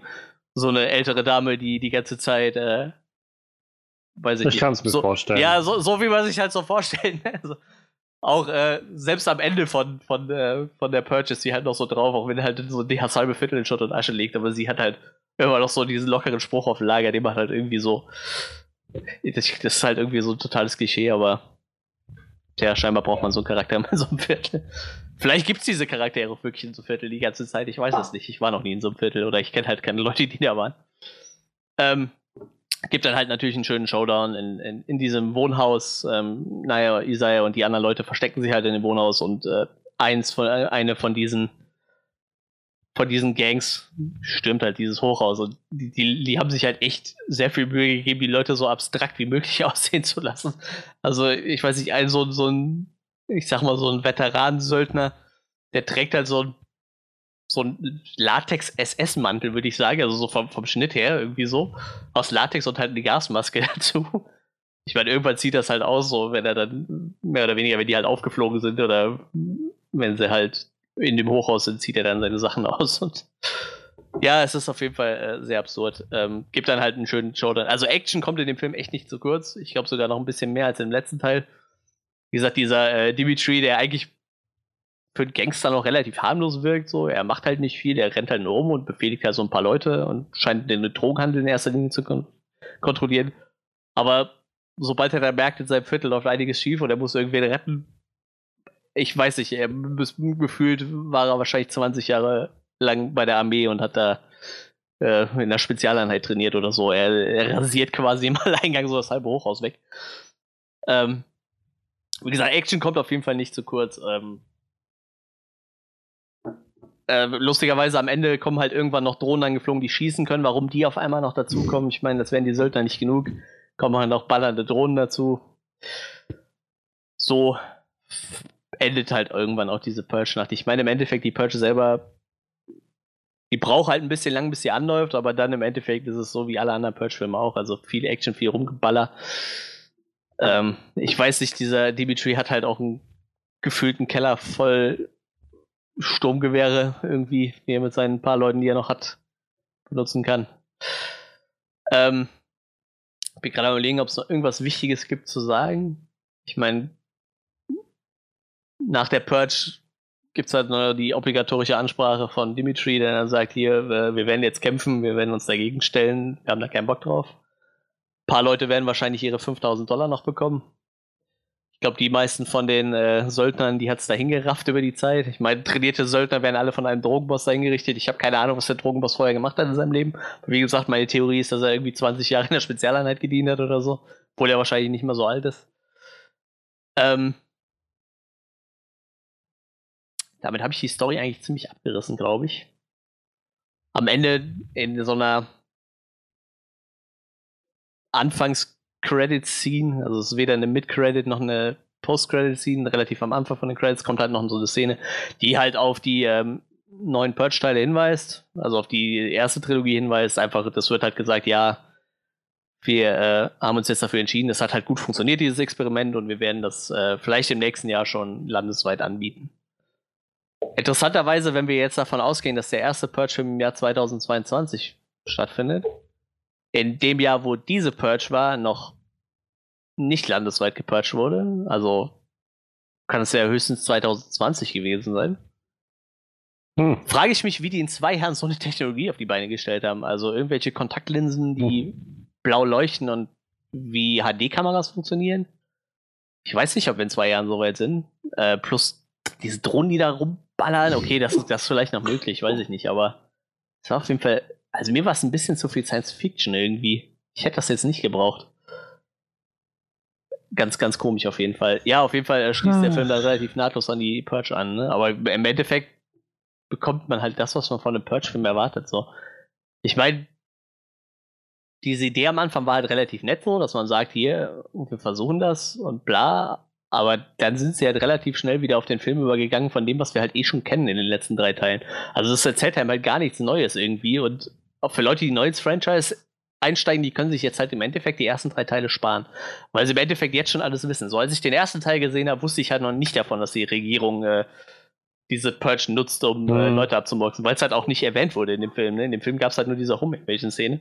Und ab dem zweiten Teil hat man dann so gemerkt, okay, hier läuft irgendwas ziemlich schief und äh, diese ganzen Leute, die da rumfahren, die können niemals einfach nur irgendwelche Leute sein, die sich auf die Purge vorbereitet haben. Die haben keine Trucks und Maschinengewehren oben drauf oder so. Da merkst du halt schon, es läuft einiges schief. Und in dem Film kriegst du das alles innerhalb von einer Purge mit und die ganze Zeit während dieser Purge laufen halt irgendwelche Kameras von Fernsehsendern und ich habe keine Ahnung, ob die alle nicht merken, dass diese Söldner bezahlt waren. Beziehungsweise spätestens nachdem die Purge rum ist, müsste dieses komplette Staten Island Viertel zu den Radio- und Fernsehsender gegangen sein und sagen sollen, hier, das waren bezahlte Söldner. Wir haben es gesehen, guckt ihr euch die Leichen an. Ich meine, die haben alle irgendwie dasselbe Tattoo auf dem Arm so und äh, die Hälfte davon sind irgendwie Russen, die einfach nur Russisch reden und keiner versteht. Wo kommen die her? Die haben da vorher nicht gelebt. Ah, den armen Leuten glaubt doch niemand. Ja, ja, wahrscheinlich wird es genau so, so auslaufen. Ich meine, es wird halt auch nicht erzählt dann nachher, aber ich, ich denke mal, das ist es, wo es halt drauf äh, hinausläuft. Ähm, wie gesagt, sch schöner Actionstreifen war es. Ich muss auch sagen, mit den, mit den, ich sag mal, gerade mit diesen drei Hauptcharakteren wurde man deutlich wärmer als mit, mit den anderen Charakteren in den letzten Filmen. Sogar mit diesem Dimitri, der halt einfach für einen Gangsterboss halt ein ein relativ normaler Typ ist. So klar, irgendwie wahrscheinlich hat er genug Dreck am Stecken für, für, für 100 Leute, aber er ist halt in seinem Viertel noch relativ angesehen und außer dass er halt mit einer dicken Karre durch die Gegend fährt, ist er halt ein relativ harmloser Typ. Also nicht so einer, der jeden, der ihn äh, dumm anguckt, direkt äh, in die Fresse einhaut, so nach dem Motto. gesagt, äh, alles irgendwie sehr, sehr sympathische Charaktere, aber der Rest vom Film ist halt eine kurze Zusammenfassung der ersten drei Teile irgendwie. Es hat halt sogar stellenweise einfach, ich glaube, weiß nicht, im zweiten Teil, wo genau dasselbe passiert, wo die sich in ihre eigene Wohnung verschanzen. Oder war es sogar im dritten? In irgendeinem von den zwei Teilen gibt es auf jeden Fall genau dasselbe. Die verschanzen mm. sich in ihrer mhm. eigenen Wohnung und die stürmen halt, die kommen halt mit schwarzen Autos vorgefahren und stürmen halt denen ihre Bude. Naja, also, das glaub, war, glaube ich, beim dritten, oder nicht? Ja. Da war doch die, die Lady, die halt meinte, äh, die sie hier sich zur Wahl aufgestellt hat und dann war das doch, wo hier Frank Grillo noch zu ihr meinte, äh, sie, ah, wir müssen sie hier wegbringen und so. Und sie dann, nein, nein, nee, ich bleibe in der Purge genau, nach nee, bei mir zu Hause. Da, dann, das war mehr ja sogar, stimmt. Nee, dann kamen die Nazis. So ein, das war eher so ein, äh, nochmal Back to äh, Teil 1 quasi. Also, das war ja wirklich wieder so ein Home Invasion-Ding dann. Nee, aber es gibt wirklich, da war es im zweiten, stimmt, das war auch im zweiten Teil. Im zweiten Teil gibt es halt eine Familie, wo sich, äh, im zweiten Teil geht es halt schwer darum, dass halt Leute das insofern ausnutzen, die lassen sich halt Opfer bringen, die sie mehr oder weniger wie in so einer Mohunjagd jagen halt, ne? Und äh, da gibt es halt so eine Familie, wo der Vater halt äh, sich gegen Geld jagen lässt in, während der Purge, weil er will für seine Familie sorgen. Ist halt auch wieder so ein armes äh, Afroamerikaner-Viertel und er lässt sich halt dafür bezahlen, dass sie ihn quasi töten dürfen, aber er kriegt dafür relativ viel Geld für seine Familie. Und das ist halt genau dasselbe. Also die Familie verschanzt sich in ihre eigene Bude und du siehst halt draußen, wie langsam die Leute sich durchs Hochhaus ballern. Das ist so das erste Mal, wo du so merkst, okay, hier, hier ist halt irgendwas faul und die, die äh, Regierung steckt da halt hinter. Aber es war halt genau dasselbe. Und im Endeffekt kriegst du halt einfach nur das geliefert, was du in den anderen Filmen schon gesehen hast. Also es ist halt echt nichts Neues mehr, dieses Franchise. Und gerade wenn du meinst, du könntest während dieses Franchise halt was erzählen. Ich meine, es hat halt so, es zeigt halt auch ab und zu mal Leute, die halt wirklich was anderes machen, außer Leute umbringen, ne? Also wie gesagt, das sind halt wirklich so ein paar Leute, die so denken, ja geil, ich kann ja jetzt auch einen Geldautomat knacken und bin dann einfach reich, wenn ich hier raus bin. Und steht dann halt mit Brecheisen vor so einem Geldautomat und versucht ihn zu knacken, weil er halt keine Ahnung hat, wie es funktioniert. Aber einfach jetzt, wo er die Möglichkeit hat, oder einfach irgendwer, der halt in den Supermarkt einsteigt oder in den Elektromarkt und halt einfach einen Fernseher klauen will. Weil es ihm ja jetzt gerade vergönnt ist die nächste Zeit.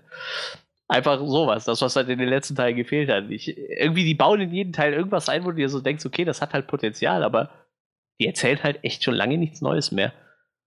Ich meine, nichtsdestotrotz fand ich den Film echt sehenswert. Die Action war halt ziemlich gut. Wie gesagt, ich mochte die, die ersten drei Charaktere, die, die drei Hauptcharaktere sehr gerne. Die sind sehr nett. Auch ein paar Leute aus der Gang noch, die, die ich jetzt gerade mit dem Namen nicht nennen könnte, weil die nicht hängen geblieben sind, aber auch die waren irgendwie sehr sympathische Charaktere. Aber im Großen und Ganzen kriegst du halt dasselbe wie in Teil, mal Minimum wie in Teil, Teil 2 und 3 und äh, selbst dieses ja, wir wollen nicht purchen, wir wollen hier nur Party machen, wird halt relativ schnell einfach fallen gelassen. Und obwohl ich das eigentlich einen relativ interessanten Ansatz fand, halt, ähm, und ich hätte halt mir auch gewünscht, die hätten sich was Kreativeres einfallen lassen, um die Leute dazu zu bringen, sich gegenseitig umzubringen.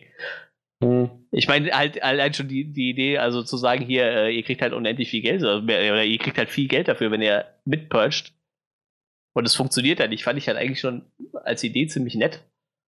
Auch vor allem, wie gesagt, weil es halt nicht funktioniert. Die Leute sagen halt, okay, wir können ja einfach alle in Ruhe chillen und kriegen halt alle 5000 Dollar dafür, aber wir müssen uns hier nicht gegenseitig an die Gurgel gehen. Da haben wir auch gar keinen Bock drauf. So, so einfach mal nicht die Klischees bedienen halt, ne? Was wahrscheinlich auch die Regierung in dem Film dann halt gedacht hat, so, wenn wir halt in das ärmste Viertel gehen und den Leuten halt viel Geld bieten und dann werden sich die Latinos und Afroamerikaner schon irgendwie äh, alle gegenseitig abmurksen und das dann halt wirklich nicht so ist, dass die Leute wirklich sagen, komm, wir, wir behalten hier zusammen, wir machen halt nichts und äh, wie gesagt, ich ja. finde, aus dem Konzept hätte man halt echt was Kreatives machen können, aber im Endeffekt macht es dann so nach der Hälfte des Films so einen Cut und du siehst halt irgendwo, auch wenn wir diese ganzen Gangs auftauchen mit ihren Masken. Und ich meine, dieses Maskenkonzept hat sich ja dann scheinbar auch in der Purge durchgesetzt, weil äh, Psychos mit Masken gibt es ja nachher zuhauf, wenn der Purge.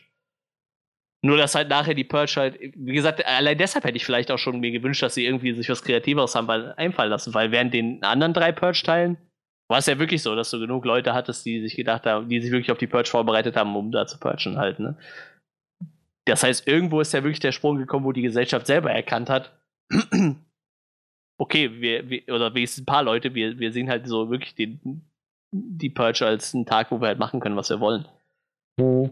Irgendwo muss ja dieser Cut passiert sein, dass die Leute von, hey, wenn wir jetzt einfach nichts machen, wieso sollten wir uns hier gegenseitig umbringen, zu, das hey, ich kann hier machen, was ich will. Genau das haben sie in der äh, zweiten Staffel von Rick und Morty angesprochen gehabt. Da waren halt Rick und Morty letztendlich auch, sind ja am Anfang der, der Folge auf so einem Planeten gelandet, wo halt die, auch eine Purge stattfinden sollte. okay. So, und äh, also sie waren, ich glaube, die wollten ähm, Windschutzscheibenwasser noch irgendwas holen oder sowas in der Art. Und dann ging halt gerade die Sonne da unter bei denen auf dem Planeten, also der Seite, und dann meinten die halt auch so, bleiben sie halt auch heute Nacht hier für das große Festival oder sowas. Und dann war es dann, oh, heißt das, die haben auch so ein, so ein Säuberungsding, so wie einige äh, Planeten das machen. Und so, ja, ja, genau, wir, wir waren sie schon mal hier so ungefähr. Und letztendlich hatten sie dann halt so ein Mädel gerettet vor so einer wilden äh, Meute und ähm, und Morty meinte dann genau das irgendwie. Sag mal, als das hier jetzt losgegangen ist mit euch und dieser Purge, also waren sofort alle an Bord oder waren das erstmal so, also keine Ahnung, ging es erstmal los mit so einem Wort, warum sollten wir uns umbringen? So, das ist halt so ein, ist halt ähnlich wie mit, äh, mit den Hunger Games so. Warum sollte das, also im ersten Jahr wird das wahrscheinlich nicht so leicht gewesen sein, die Leute ja. dazu zu bringen, gerade die Kinder sich gegenseitig umzubringen, sondern die werden dann, warum sollten wir uns jetzt umbringen? Ähm, nee.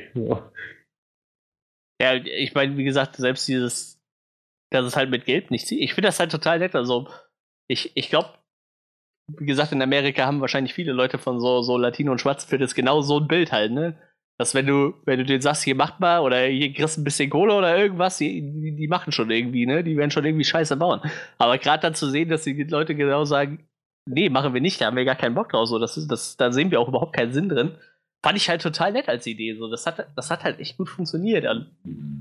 Ich hätte mir halt ja. halt echt gewünscht, die hätten sich was Kreatives dann dafür einfallen lassen, anstatt zu sagen, okay, wir gehen jetzt direkt los und schicken da Söldnertruppen rein, die das klingt halt. Wegrasieren. Also, es klingt halt für mich einfach sehr.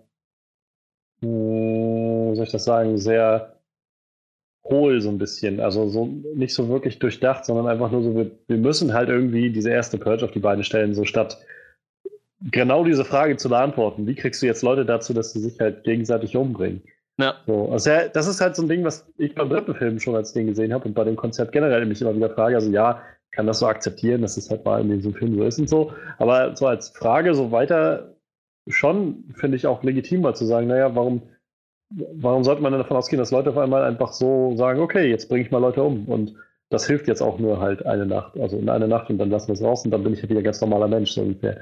Ähm, ich vielleicht hätte man halt hergehen können und sagen können, okay, ein paar Leute lassen sich halt doch von dem Geld anfixen, ne? Aber auf jeden Fall nicht so, wie sie es jetzt gemacht haben. Einfach dieses, ja, äh, wir schicken jetzt einfach Leute los und vor allem, es war ja wirklich so, das war ja ein Experiment, das wurde ja im ganzen Land angekündigt halt, ne? Um zu testen, ob es halt funktioniert. Und das ganze Land hat ja mehr oder weniger auch zugeschaut, ne? Und dann so zu sagen, so, ja, wir schicken jetzt einfach Söldner los, die rasieren uns schon mal die Leute weg, die wir halt nicht gebrauchen können, so. Weil das war mhm. ja wirklich so die, ihre Aussage. Die haben dann gesagt, ja, äh, ich meine, äh, es gibt halt Leute, die stehen uns halt im Weg. Die müssen halt weg. Also ich, ich höre, ähm, die, der Film ist nicht wirklich subtiler geworden als die restlichen Filme. Nee, auf jeden Fall nicht. Wie gesagt, äh, wieder, wieder dasselbe. Halt so, so immer wieder in jedem Film hast du paar coole Ideen, wo du so denkst, das ist echt Potenzial. Und da passiert halt nichts. So beim ja. ersten Teil war es ja noch gar nicht so. Beim ersten Teil wirst du halt wirklich nur reingeschmissen, ja, okay. Es gibt halt diese Purge, dann wird dir halt erklärt, was die Purge ist. Und das war's. Dann, und dann hast du halt einfach nur diesen einen Typ, der eigentlich Sicherheitssysteme verkauft, aber in dem sich halt irgendwie die Leute dann rächen wollen, weil er halt Sicherheitssysteme verkauft, selber viel Geld hat und natürlich selber relativ auf sicherem Fuß lebt. Äh, das war halt so einfach der Plot vom ersten. Und ich meine, wie gesagt, der hat zwar relativ schlecht abgeschnitten, weil es halt einfach nur ein Film ist mit einer netten Idee und einem relativ plumpen Plot halt, ne? Aber da hast du nicht so viele Fehler machen können, glaube ich, wie jetzt. Ja. Wo, du halt äh, so ein richtig gutes Konzept auf die Beine stellst und es dann irgendwie trotzdem jedes Mal wieder versemmelt. So, das Gefühl habe ich halt die letzten. Ich mag die Filme zwar immer noch sehr gerne, ich mochte auch The First Purge eigentlich ganz gerne, aber wieder so viele Konzepte, wo du dir denkst, wieso habt ihr das so gemacht? Wieso schmeißt ihr denn so eine gute Idee weg? Also irgendwie hätte man da echt was Intelligentes draus machen können. Wie gesagt, ich, ich weiß ja nicht, was der, was der, der, der, wie hieß er, äh, James Monaco sich so dabei gedacht hat, aber er ist halt irgendwie nicht mehr so, also wirklich kreativ ausnutzen, sein eigenes System äh, scheint er nicht mehr. Also wirklich da irgendwie was Cooles draus machen will er nicht. Er will scheinbar einfach nur, wie gesagt, dieses, was die Leute jetzt erwarten. So. Und ich, ich glaube, für den normalen Kinogänger ist das okay, aber also für, für jemanden, der für, für, diese Leute, die, für diese Fans von diesem Franchise, sag ich mal, ich meine, ich bin auch ein Fan davon, aber so, es gibt jetzt halt genug Leute, die gucken sich die Filme halt nur an, weil, weil sie sehen wollen, wie die Leute sich da umbringen halt, ne? Aber ja ich finde halt, ich gehe halt nur ins Kino, weil ich dieses Konzept total geil finde. Und der Meinung bin, du kannst halt was richtig Gutes daraus machen. Und diese Ansätze sind ja jedes Mal da. Aber wie gesagt, ich finde die Charaktere in dem Film halt echt stark. Diesen, diesen Drogendealer-Boss, der halt einfach nicht so dieser Klischee-Boss ist, der da auf seinem hohen Thron sitzt und einfach sowieso jeden abmuckst, der im Weg steht, sondern wirklich noch sehr menschlich geblieben ist. Und einfach nur, er sagt halt auch, irgendwann gibt es halt so eine Szene, wo er halt wieder auf seine, seine Ex-Freundin trifft und und sie halt so sagt, hier, du bist doch selber nicht besser wie die ganzen Leute hier. Und er sagt so, ich, ich sehe halt einfach keine andere Wahl. Ich weiß nicht, was ich machen soll. Und äh, wie gesagt, sehr, sehr coole Charaktere, irgendwie, die sind alle total nett geschrieben. Und dann, wie gesagt, dieses, diese ganze Idee mit dem, ja, wir wollen gar nicht purgen und dann einfach das mit, äh, ja, wir müssen hier jetzt zwanghaft schon äh, irgendwie die Hälfte ausrotten, weil, mhm. weil die uns halt im Weg stehen. Vermutlich den neuen Gründervätern noch, die waren da ja noch nicht unbedingt an der Macht, die unterstützen dann nur dieses Projekt oder sind halt die Vorantreibenden. Einfach nur, äh, weil sie denen wahrscheinlich im Weg stehen, weil die halt total gegen die wettern, die Leute auf Staten Island. Ich finde das halt relativ schwach und bin halt auch der Meinung, dass es normal so nicht hätte funktionieren dürfen halt. Ich meine, wie gesagt, lauter Fernsehsender waren da vor Ort, etc., etc. Eigentlich, das hätte nicht funktionieren dürfen, so wie sie es gemacht haben halt. Es halt, war halt ein bisschen traurig. Wie gesagt, ich, ich fand den Film echt nett. Die Charaktere waren ganz nett und wie gesagt, ein paar nette Ideen waren halt auch wieder drin, aber am Ende verläuft sich halt wieder so ein bisschen im Sand, wie die anderen drei Teile davor halt auch. War ein bisschen schade. Ich, ich würde den Film trotzdem, wie gesagt, für Leute, die das Franchise mögen, die werden den sowieso gucken, aber ich, ich finde den Film trotzdem ganz okay. Wenn ich ihm jetzt eine Bewertung geben müsste, was ich wahrscheinlich auch tun sollte, wäre ich so, weiß ich, bei 6 von 10 oder so. Ich denke mal, da kommt er noch ganz gut mit weg. Aber trotzdem schade, dass sie nicht mehr draus gemacht haben aus, aus dieser Idee. Ich kann mir auch, ich, ich könnte mir jetzt vorstellen, dass sie jetzt auch hergehen und sagen, komm, wir machen jetzt so eine Art Prequel-Trilogie, weil von Verkaufszahlen her läuft es ja immer noch. Ich meine, man kann ja so ein Franchise totmelken, das ist ja im Horror, äh, im Horror-Genre nicht unüblich oder im, im so einem Genre, in so, so einem Nischen-Genre, wo die Filme eh nichts kosten. Aber naja. Nein, Johannes, wir hören dich nicht. Nein, ich, ähm, ich höre ihn ebenfalls nicht. Wir sind allerdings schon so weit zum Ende des Podcasts. Ja, ich, ich, wäre ich, wär, ich wär jetzt auch äh, durch gewesen, wenn du jetzt nichts mehr noch zum Film noch sagen möchtest. Ich, wär, doch, ich glaube, ich werde jetzt kurz nochmal zu dir gehen, dann kannst du noch deine Gedanken sagen, ob du den Film noch angucken möchtest. Ich glaube, das macht dann noch Sinn. Aber das machen wir. Warten wir gerade mal auf Johannes, dein Problem. Okay. Sag, dann spiele ich dir kurz den Ball noch zu, dann kannst du noch deine Gedanken dazu sagen, ob du den noch angucken möchtest. Ich glaube, Johannes ist nicht ganz so in dem Franchise drin, aber der darf da auch gerne noch seinen Senf zugeben.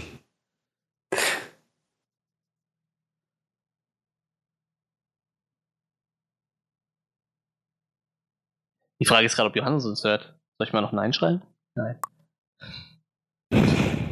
Ja, nicht, dass er uns auch nicht, dass er uns auch nicht hört. Gute Frage. Hm. Letztes Mal, als, wir, als ich ihn nicht gehört habe, meinte er, er hat die Phantomspannung nicht ausgestellt oder eingeschaltet. Ja, das oh. Problem war, wir haben ihn ja die ganze Zeit gehört, ne? Ja. Deshalb, äh, da, da wäre die ja jetzt abgestürzt quasi, mehr oder weniger. Ne?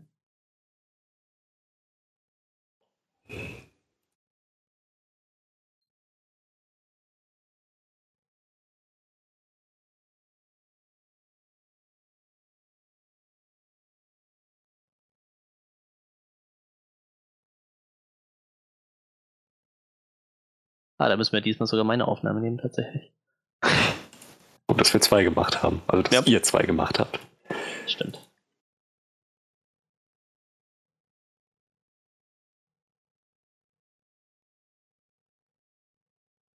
Habe ich denn die Aufnahme überhaupt gestartet?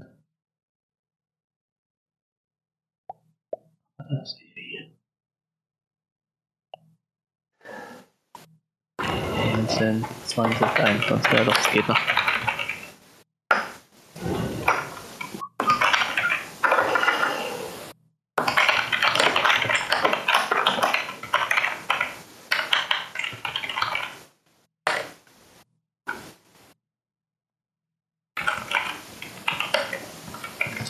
User joined your channel. So, jetzt höre ich wieder was. Ja, okay. ich auch.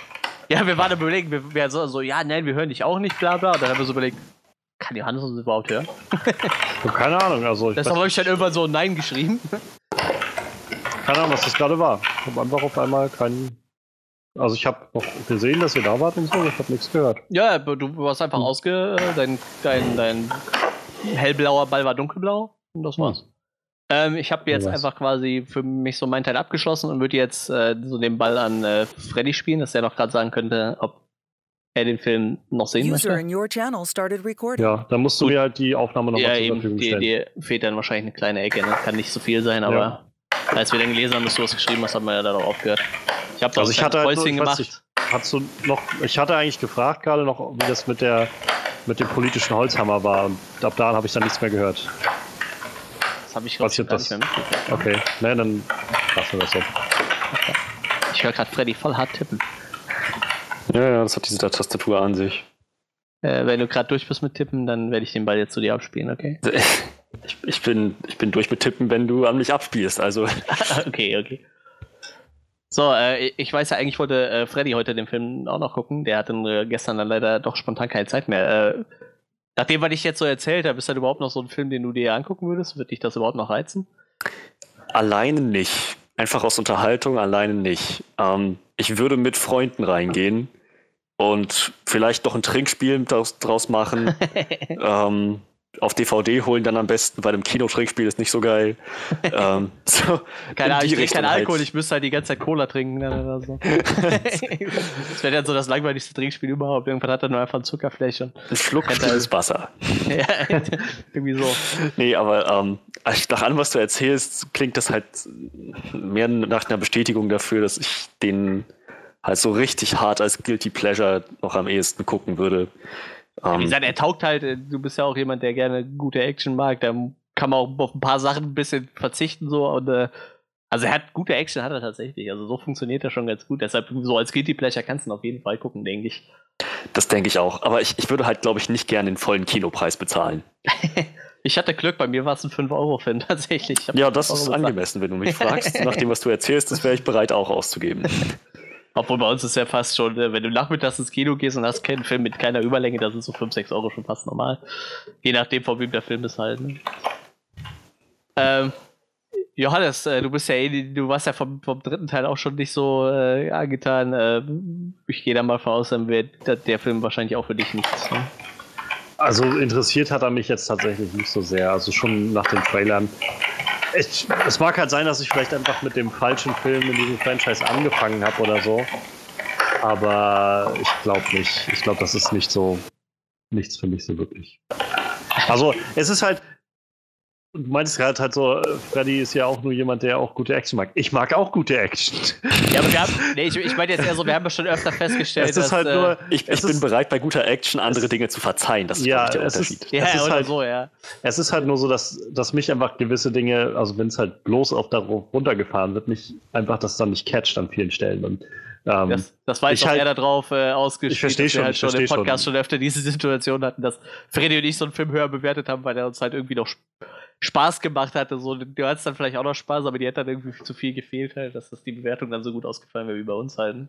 Es war jetzt eher so auf das gebünzt halt. Ja, ja. also ich glaube, was mich noch mit am meisten stören würde an dem Film, mal jenseits der, der Logik, die man irgendwie diskutieren kann bei sowas, dass ich einfach wieder das Gefühl habe, nach dem, was du beschreibst, dass es einfach more of the same ist. Halt dasselbe, einfach nochmal ein bisschen anders neu verpackt und fertig. So.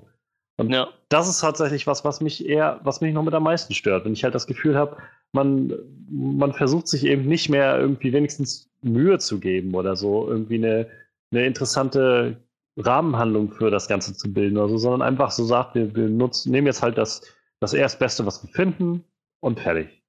Und das ist halt was, was mich, äh, wo ich dann halt eher das Gefühl bekomme von, mh, hm, das, das kann mich jetzt gerade nicht so wirklich begeistern so se selbst wenn die Action halt gut ist, reicht das dann irgendwie nicht dafür, dass ich halt das Gefühl bekomme, wow, das war jetzt ein wirklich unterhaltsamer Film, weil ich habe trotzdem das alles schon mal irgendwie gesehen. Und äh, so klingt das sehr, muss ich sagen, nach dem, was du erzählt hast. Einfach wie dasselbe, nur mal nochmal in Blau angestrichen, so ungefähr. Ja, das, das Traurige ist halt, du hast halt so das Gefühl, dass, dass der äh, Drehbuchautor sich immer coole Ideen ausdenkt und dann denkt, ja gut, der Film wird jetzt vielleicht doch, wird jetzt einfach ein Selbstläufer oder so. Weil irgendwie sowas. Und du denkst, ah, du hast doch, weißt du, du kannst dem ja nicht, ich könnte ihm nicht unterstellen, dass er keine Ideen für dieses Franchise bringt. So, ja. die Ideen sind da, aber wenn du die da nicht ausbaust und dann einfach wieder so ein, so ein Actionfeuerwerk abfeuerst und einfach so drei Filme nochmal in einen reinquetschst, damit auch jeder, der die Filme noch nicht gesehen hat, weiß, worum es geht.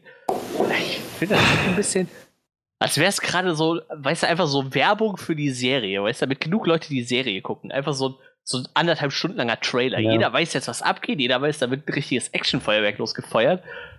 Und jetzt könnt ihr euch die Serie angucken. Da kriegt ihr das halt auf, auf weiß ich nicht, auf acht Stunden Länge gezogen. So.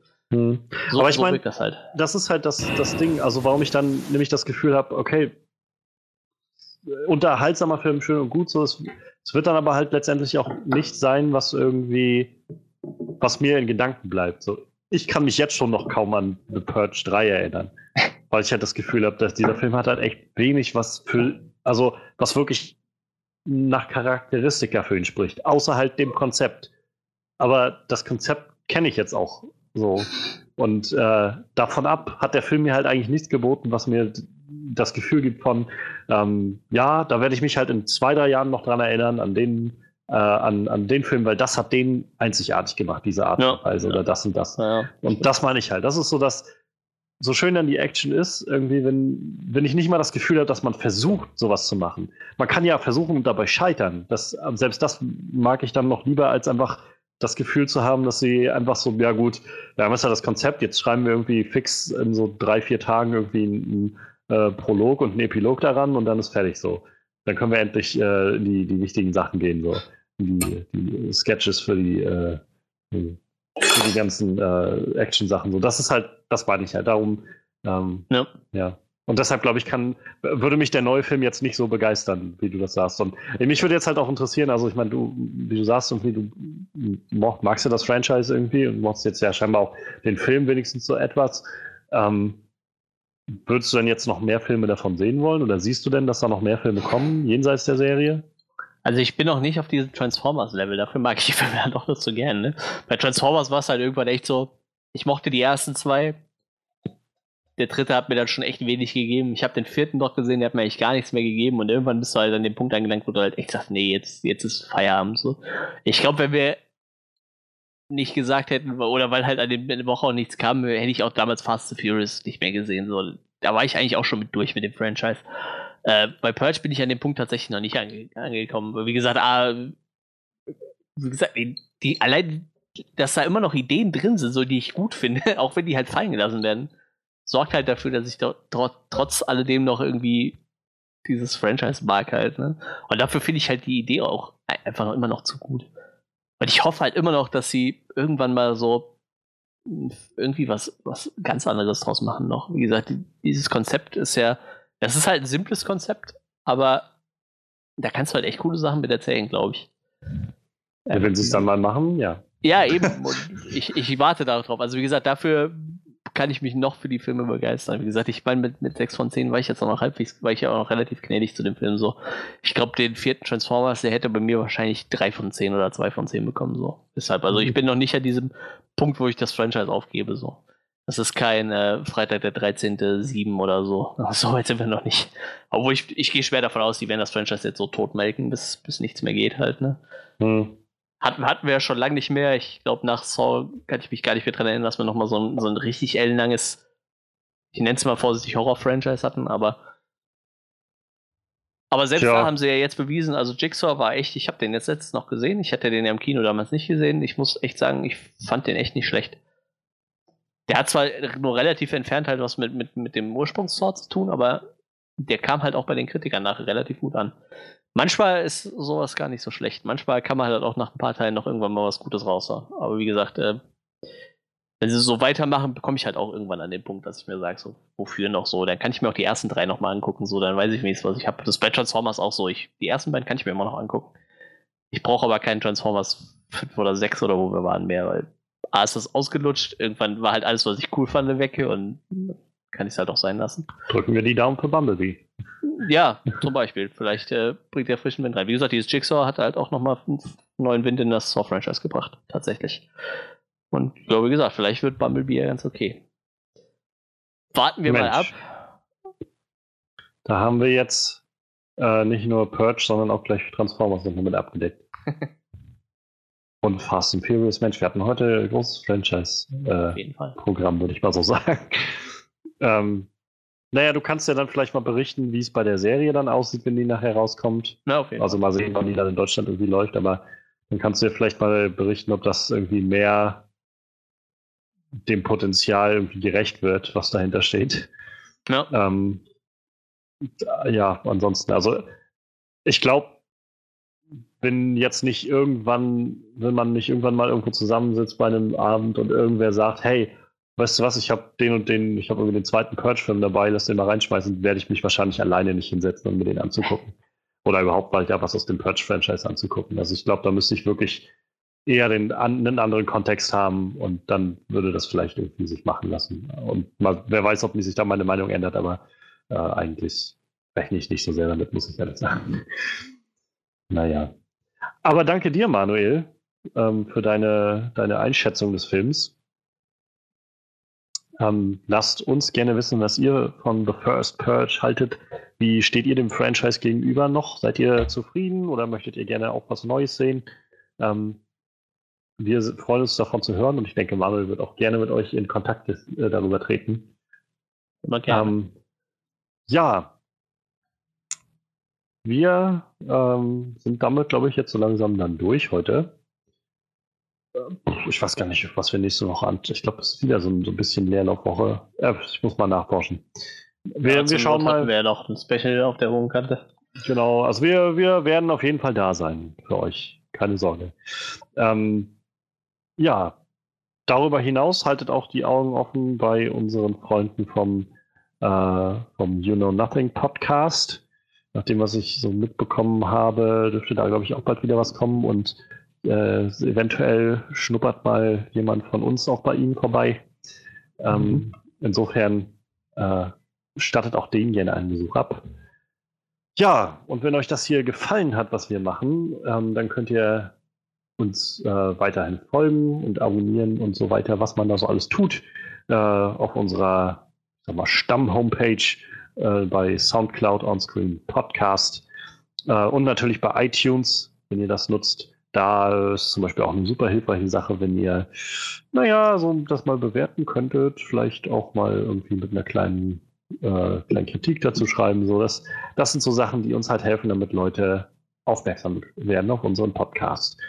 Und äh, ja, ansonsten den RSS-Feed findet ihr halt auch bei uns auf der, auf der äh, Soundcloud-Seite. Mit dem könnt ihr das natürlich auch in jedes beliebige Podcast-Programm reinhauen, das ihr habt. Ähm, ja, wir haben unsere Homepage onscreenreview.de, da findet ihr auch alles, was wir bisher aufgenommen haben. Wir nähern uns übrigens mit größeren Schritten so langsam der Dreistelligkeit ähm, in, Oh den ja. On, in den offiziellen Onscreen-Podcasts, ohne jetzt die äh, Specials und Recaps und so.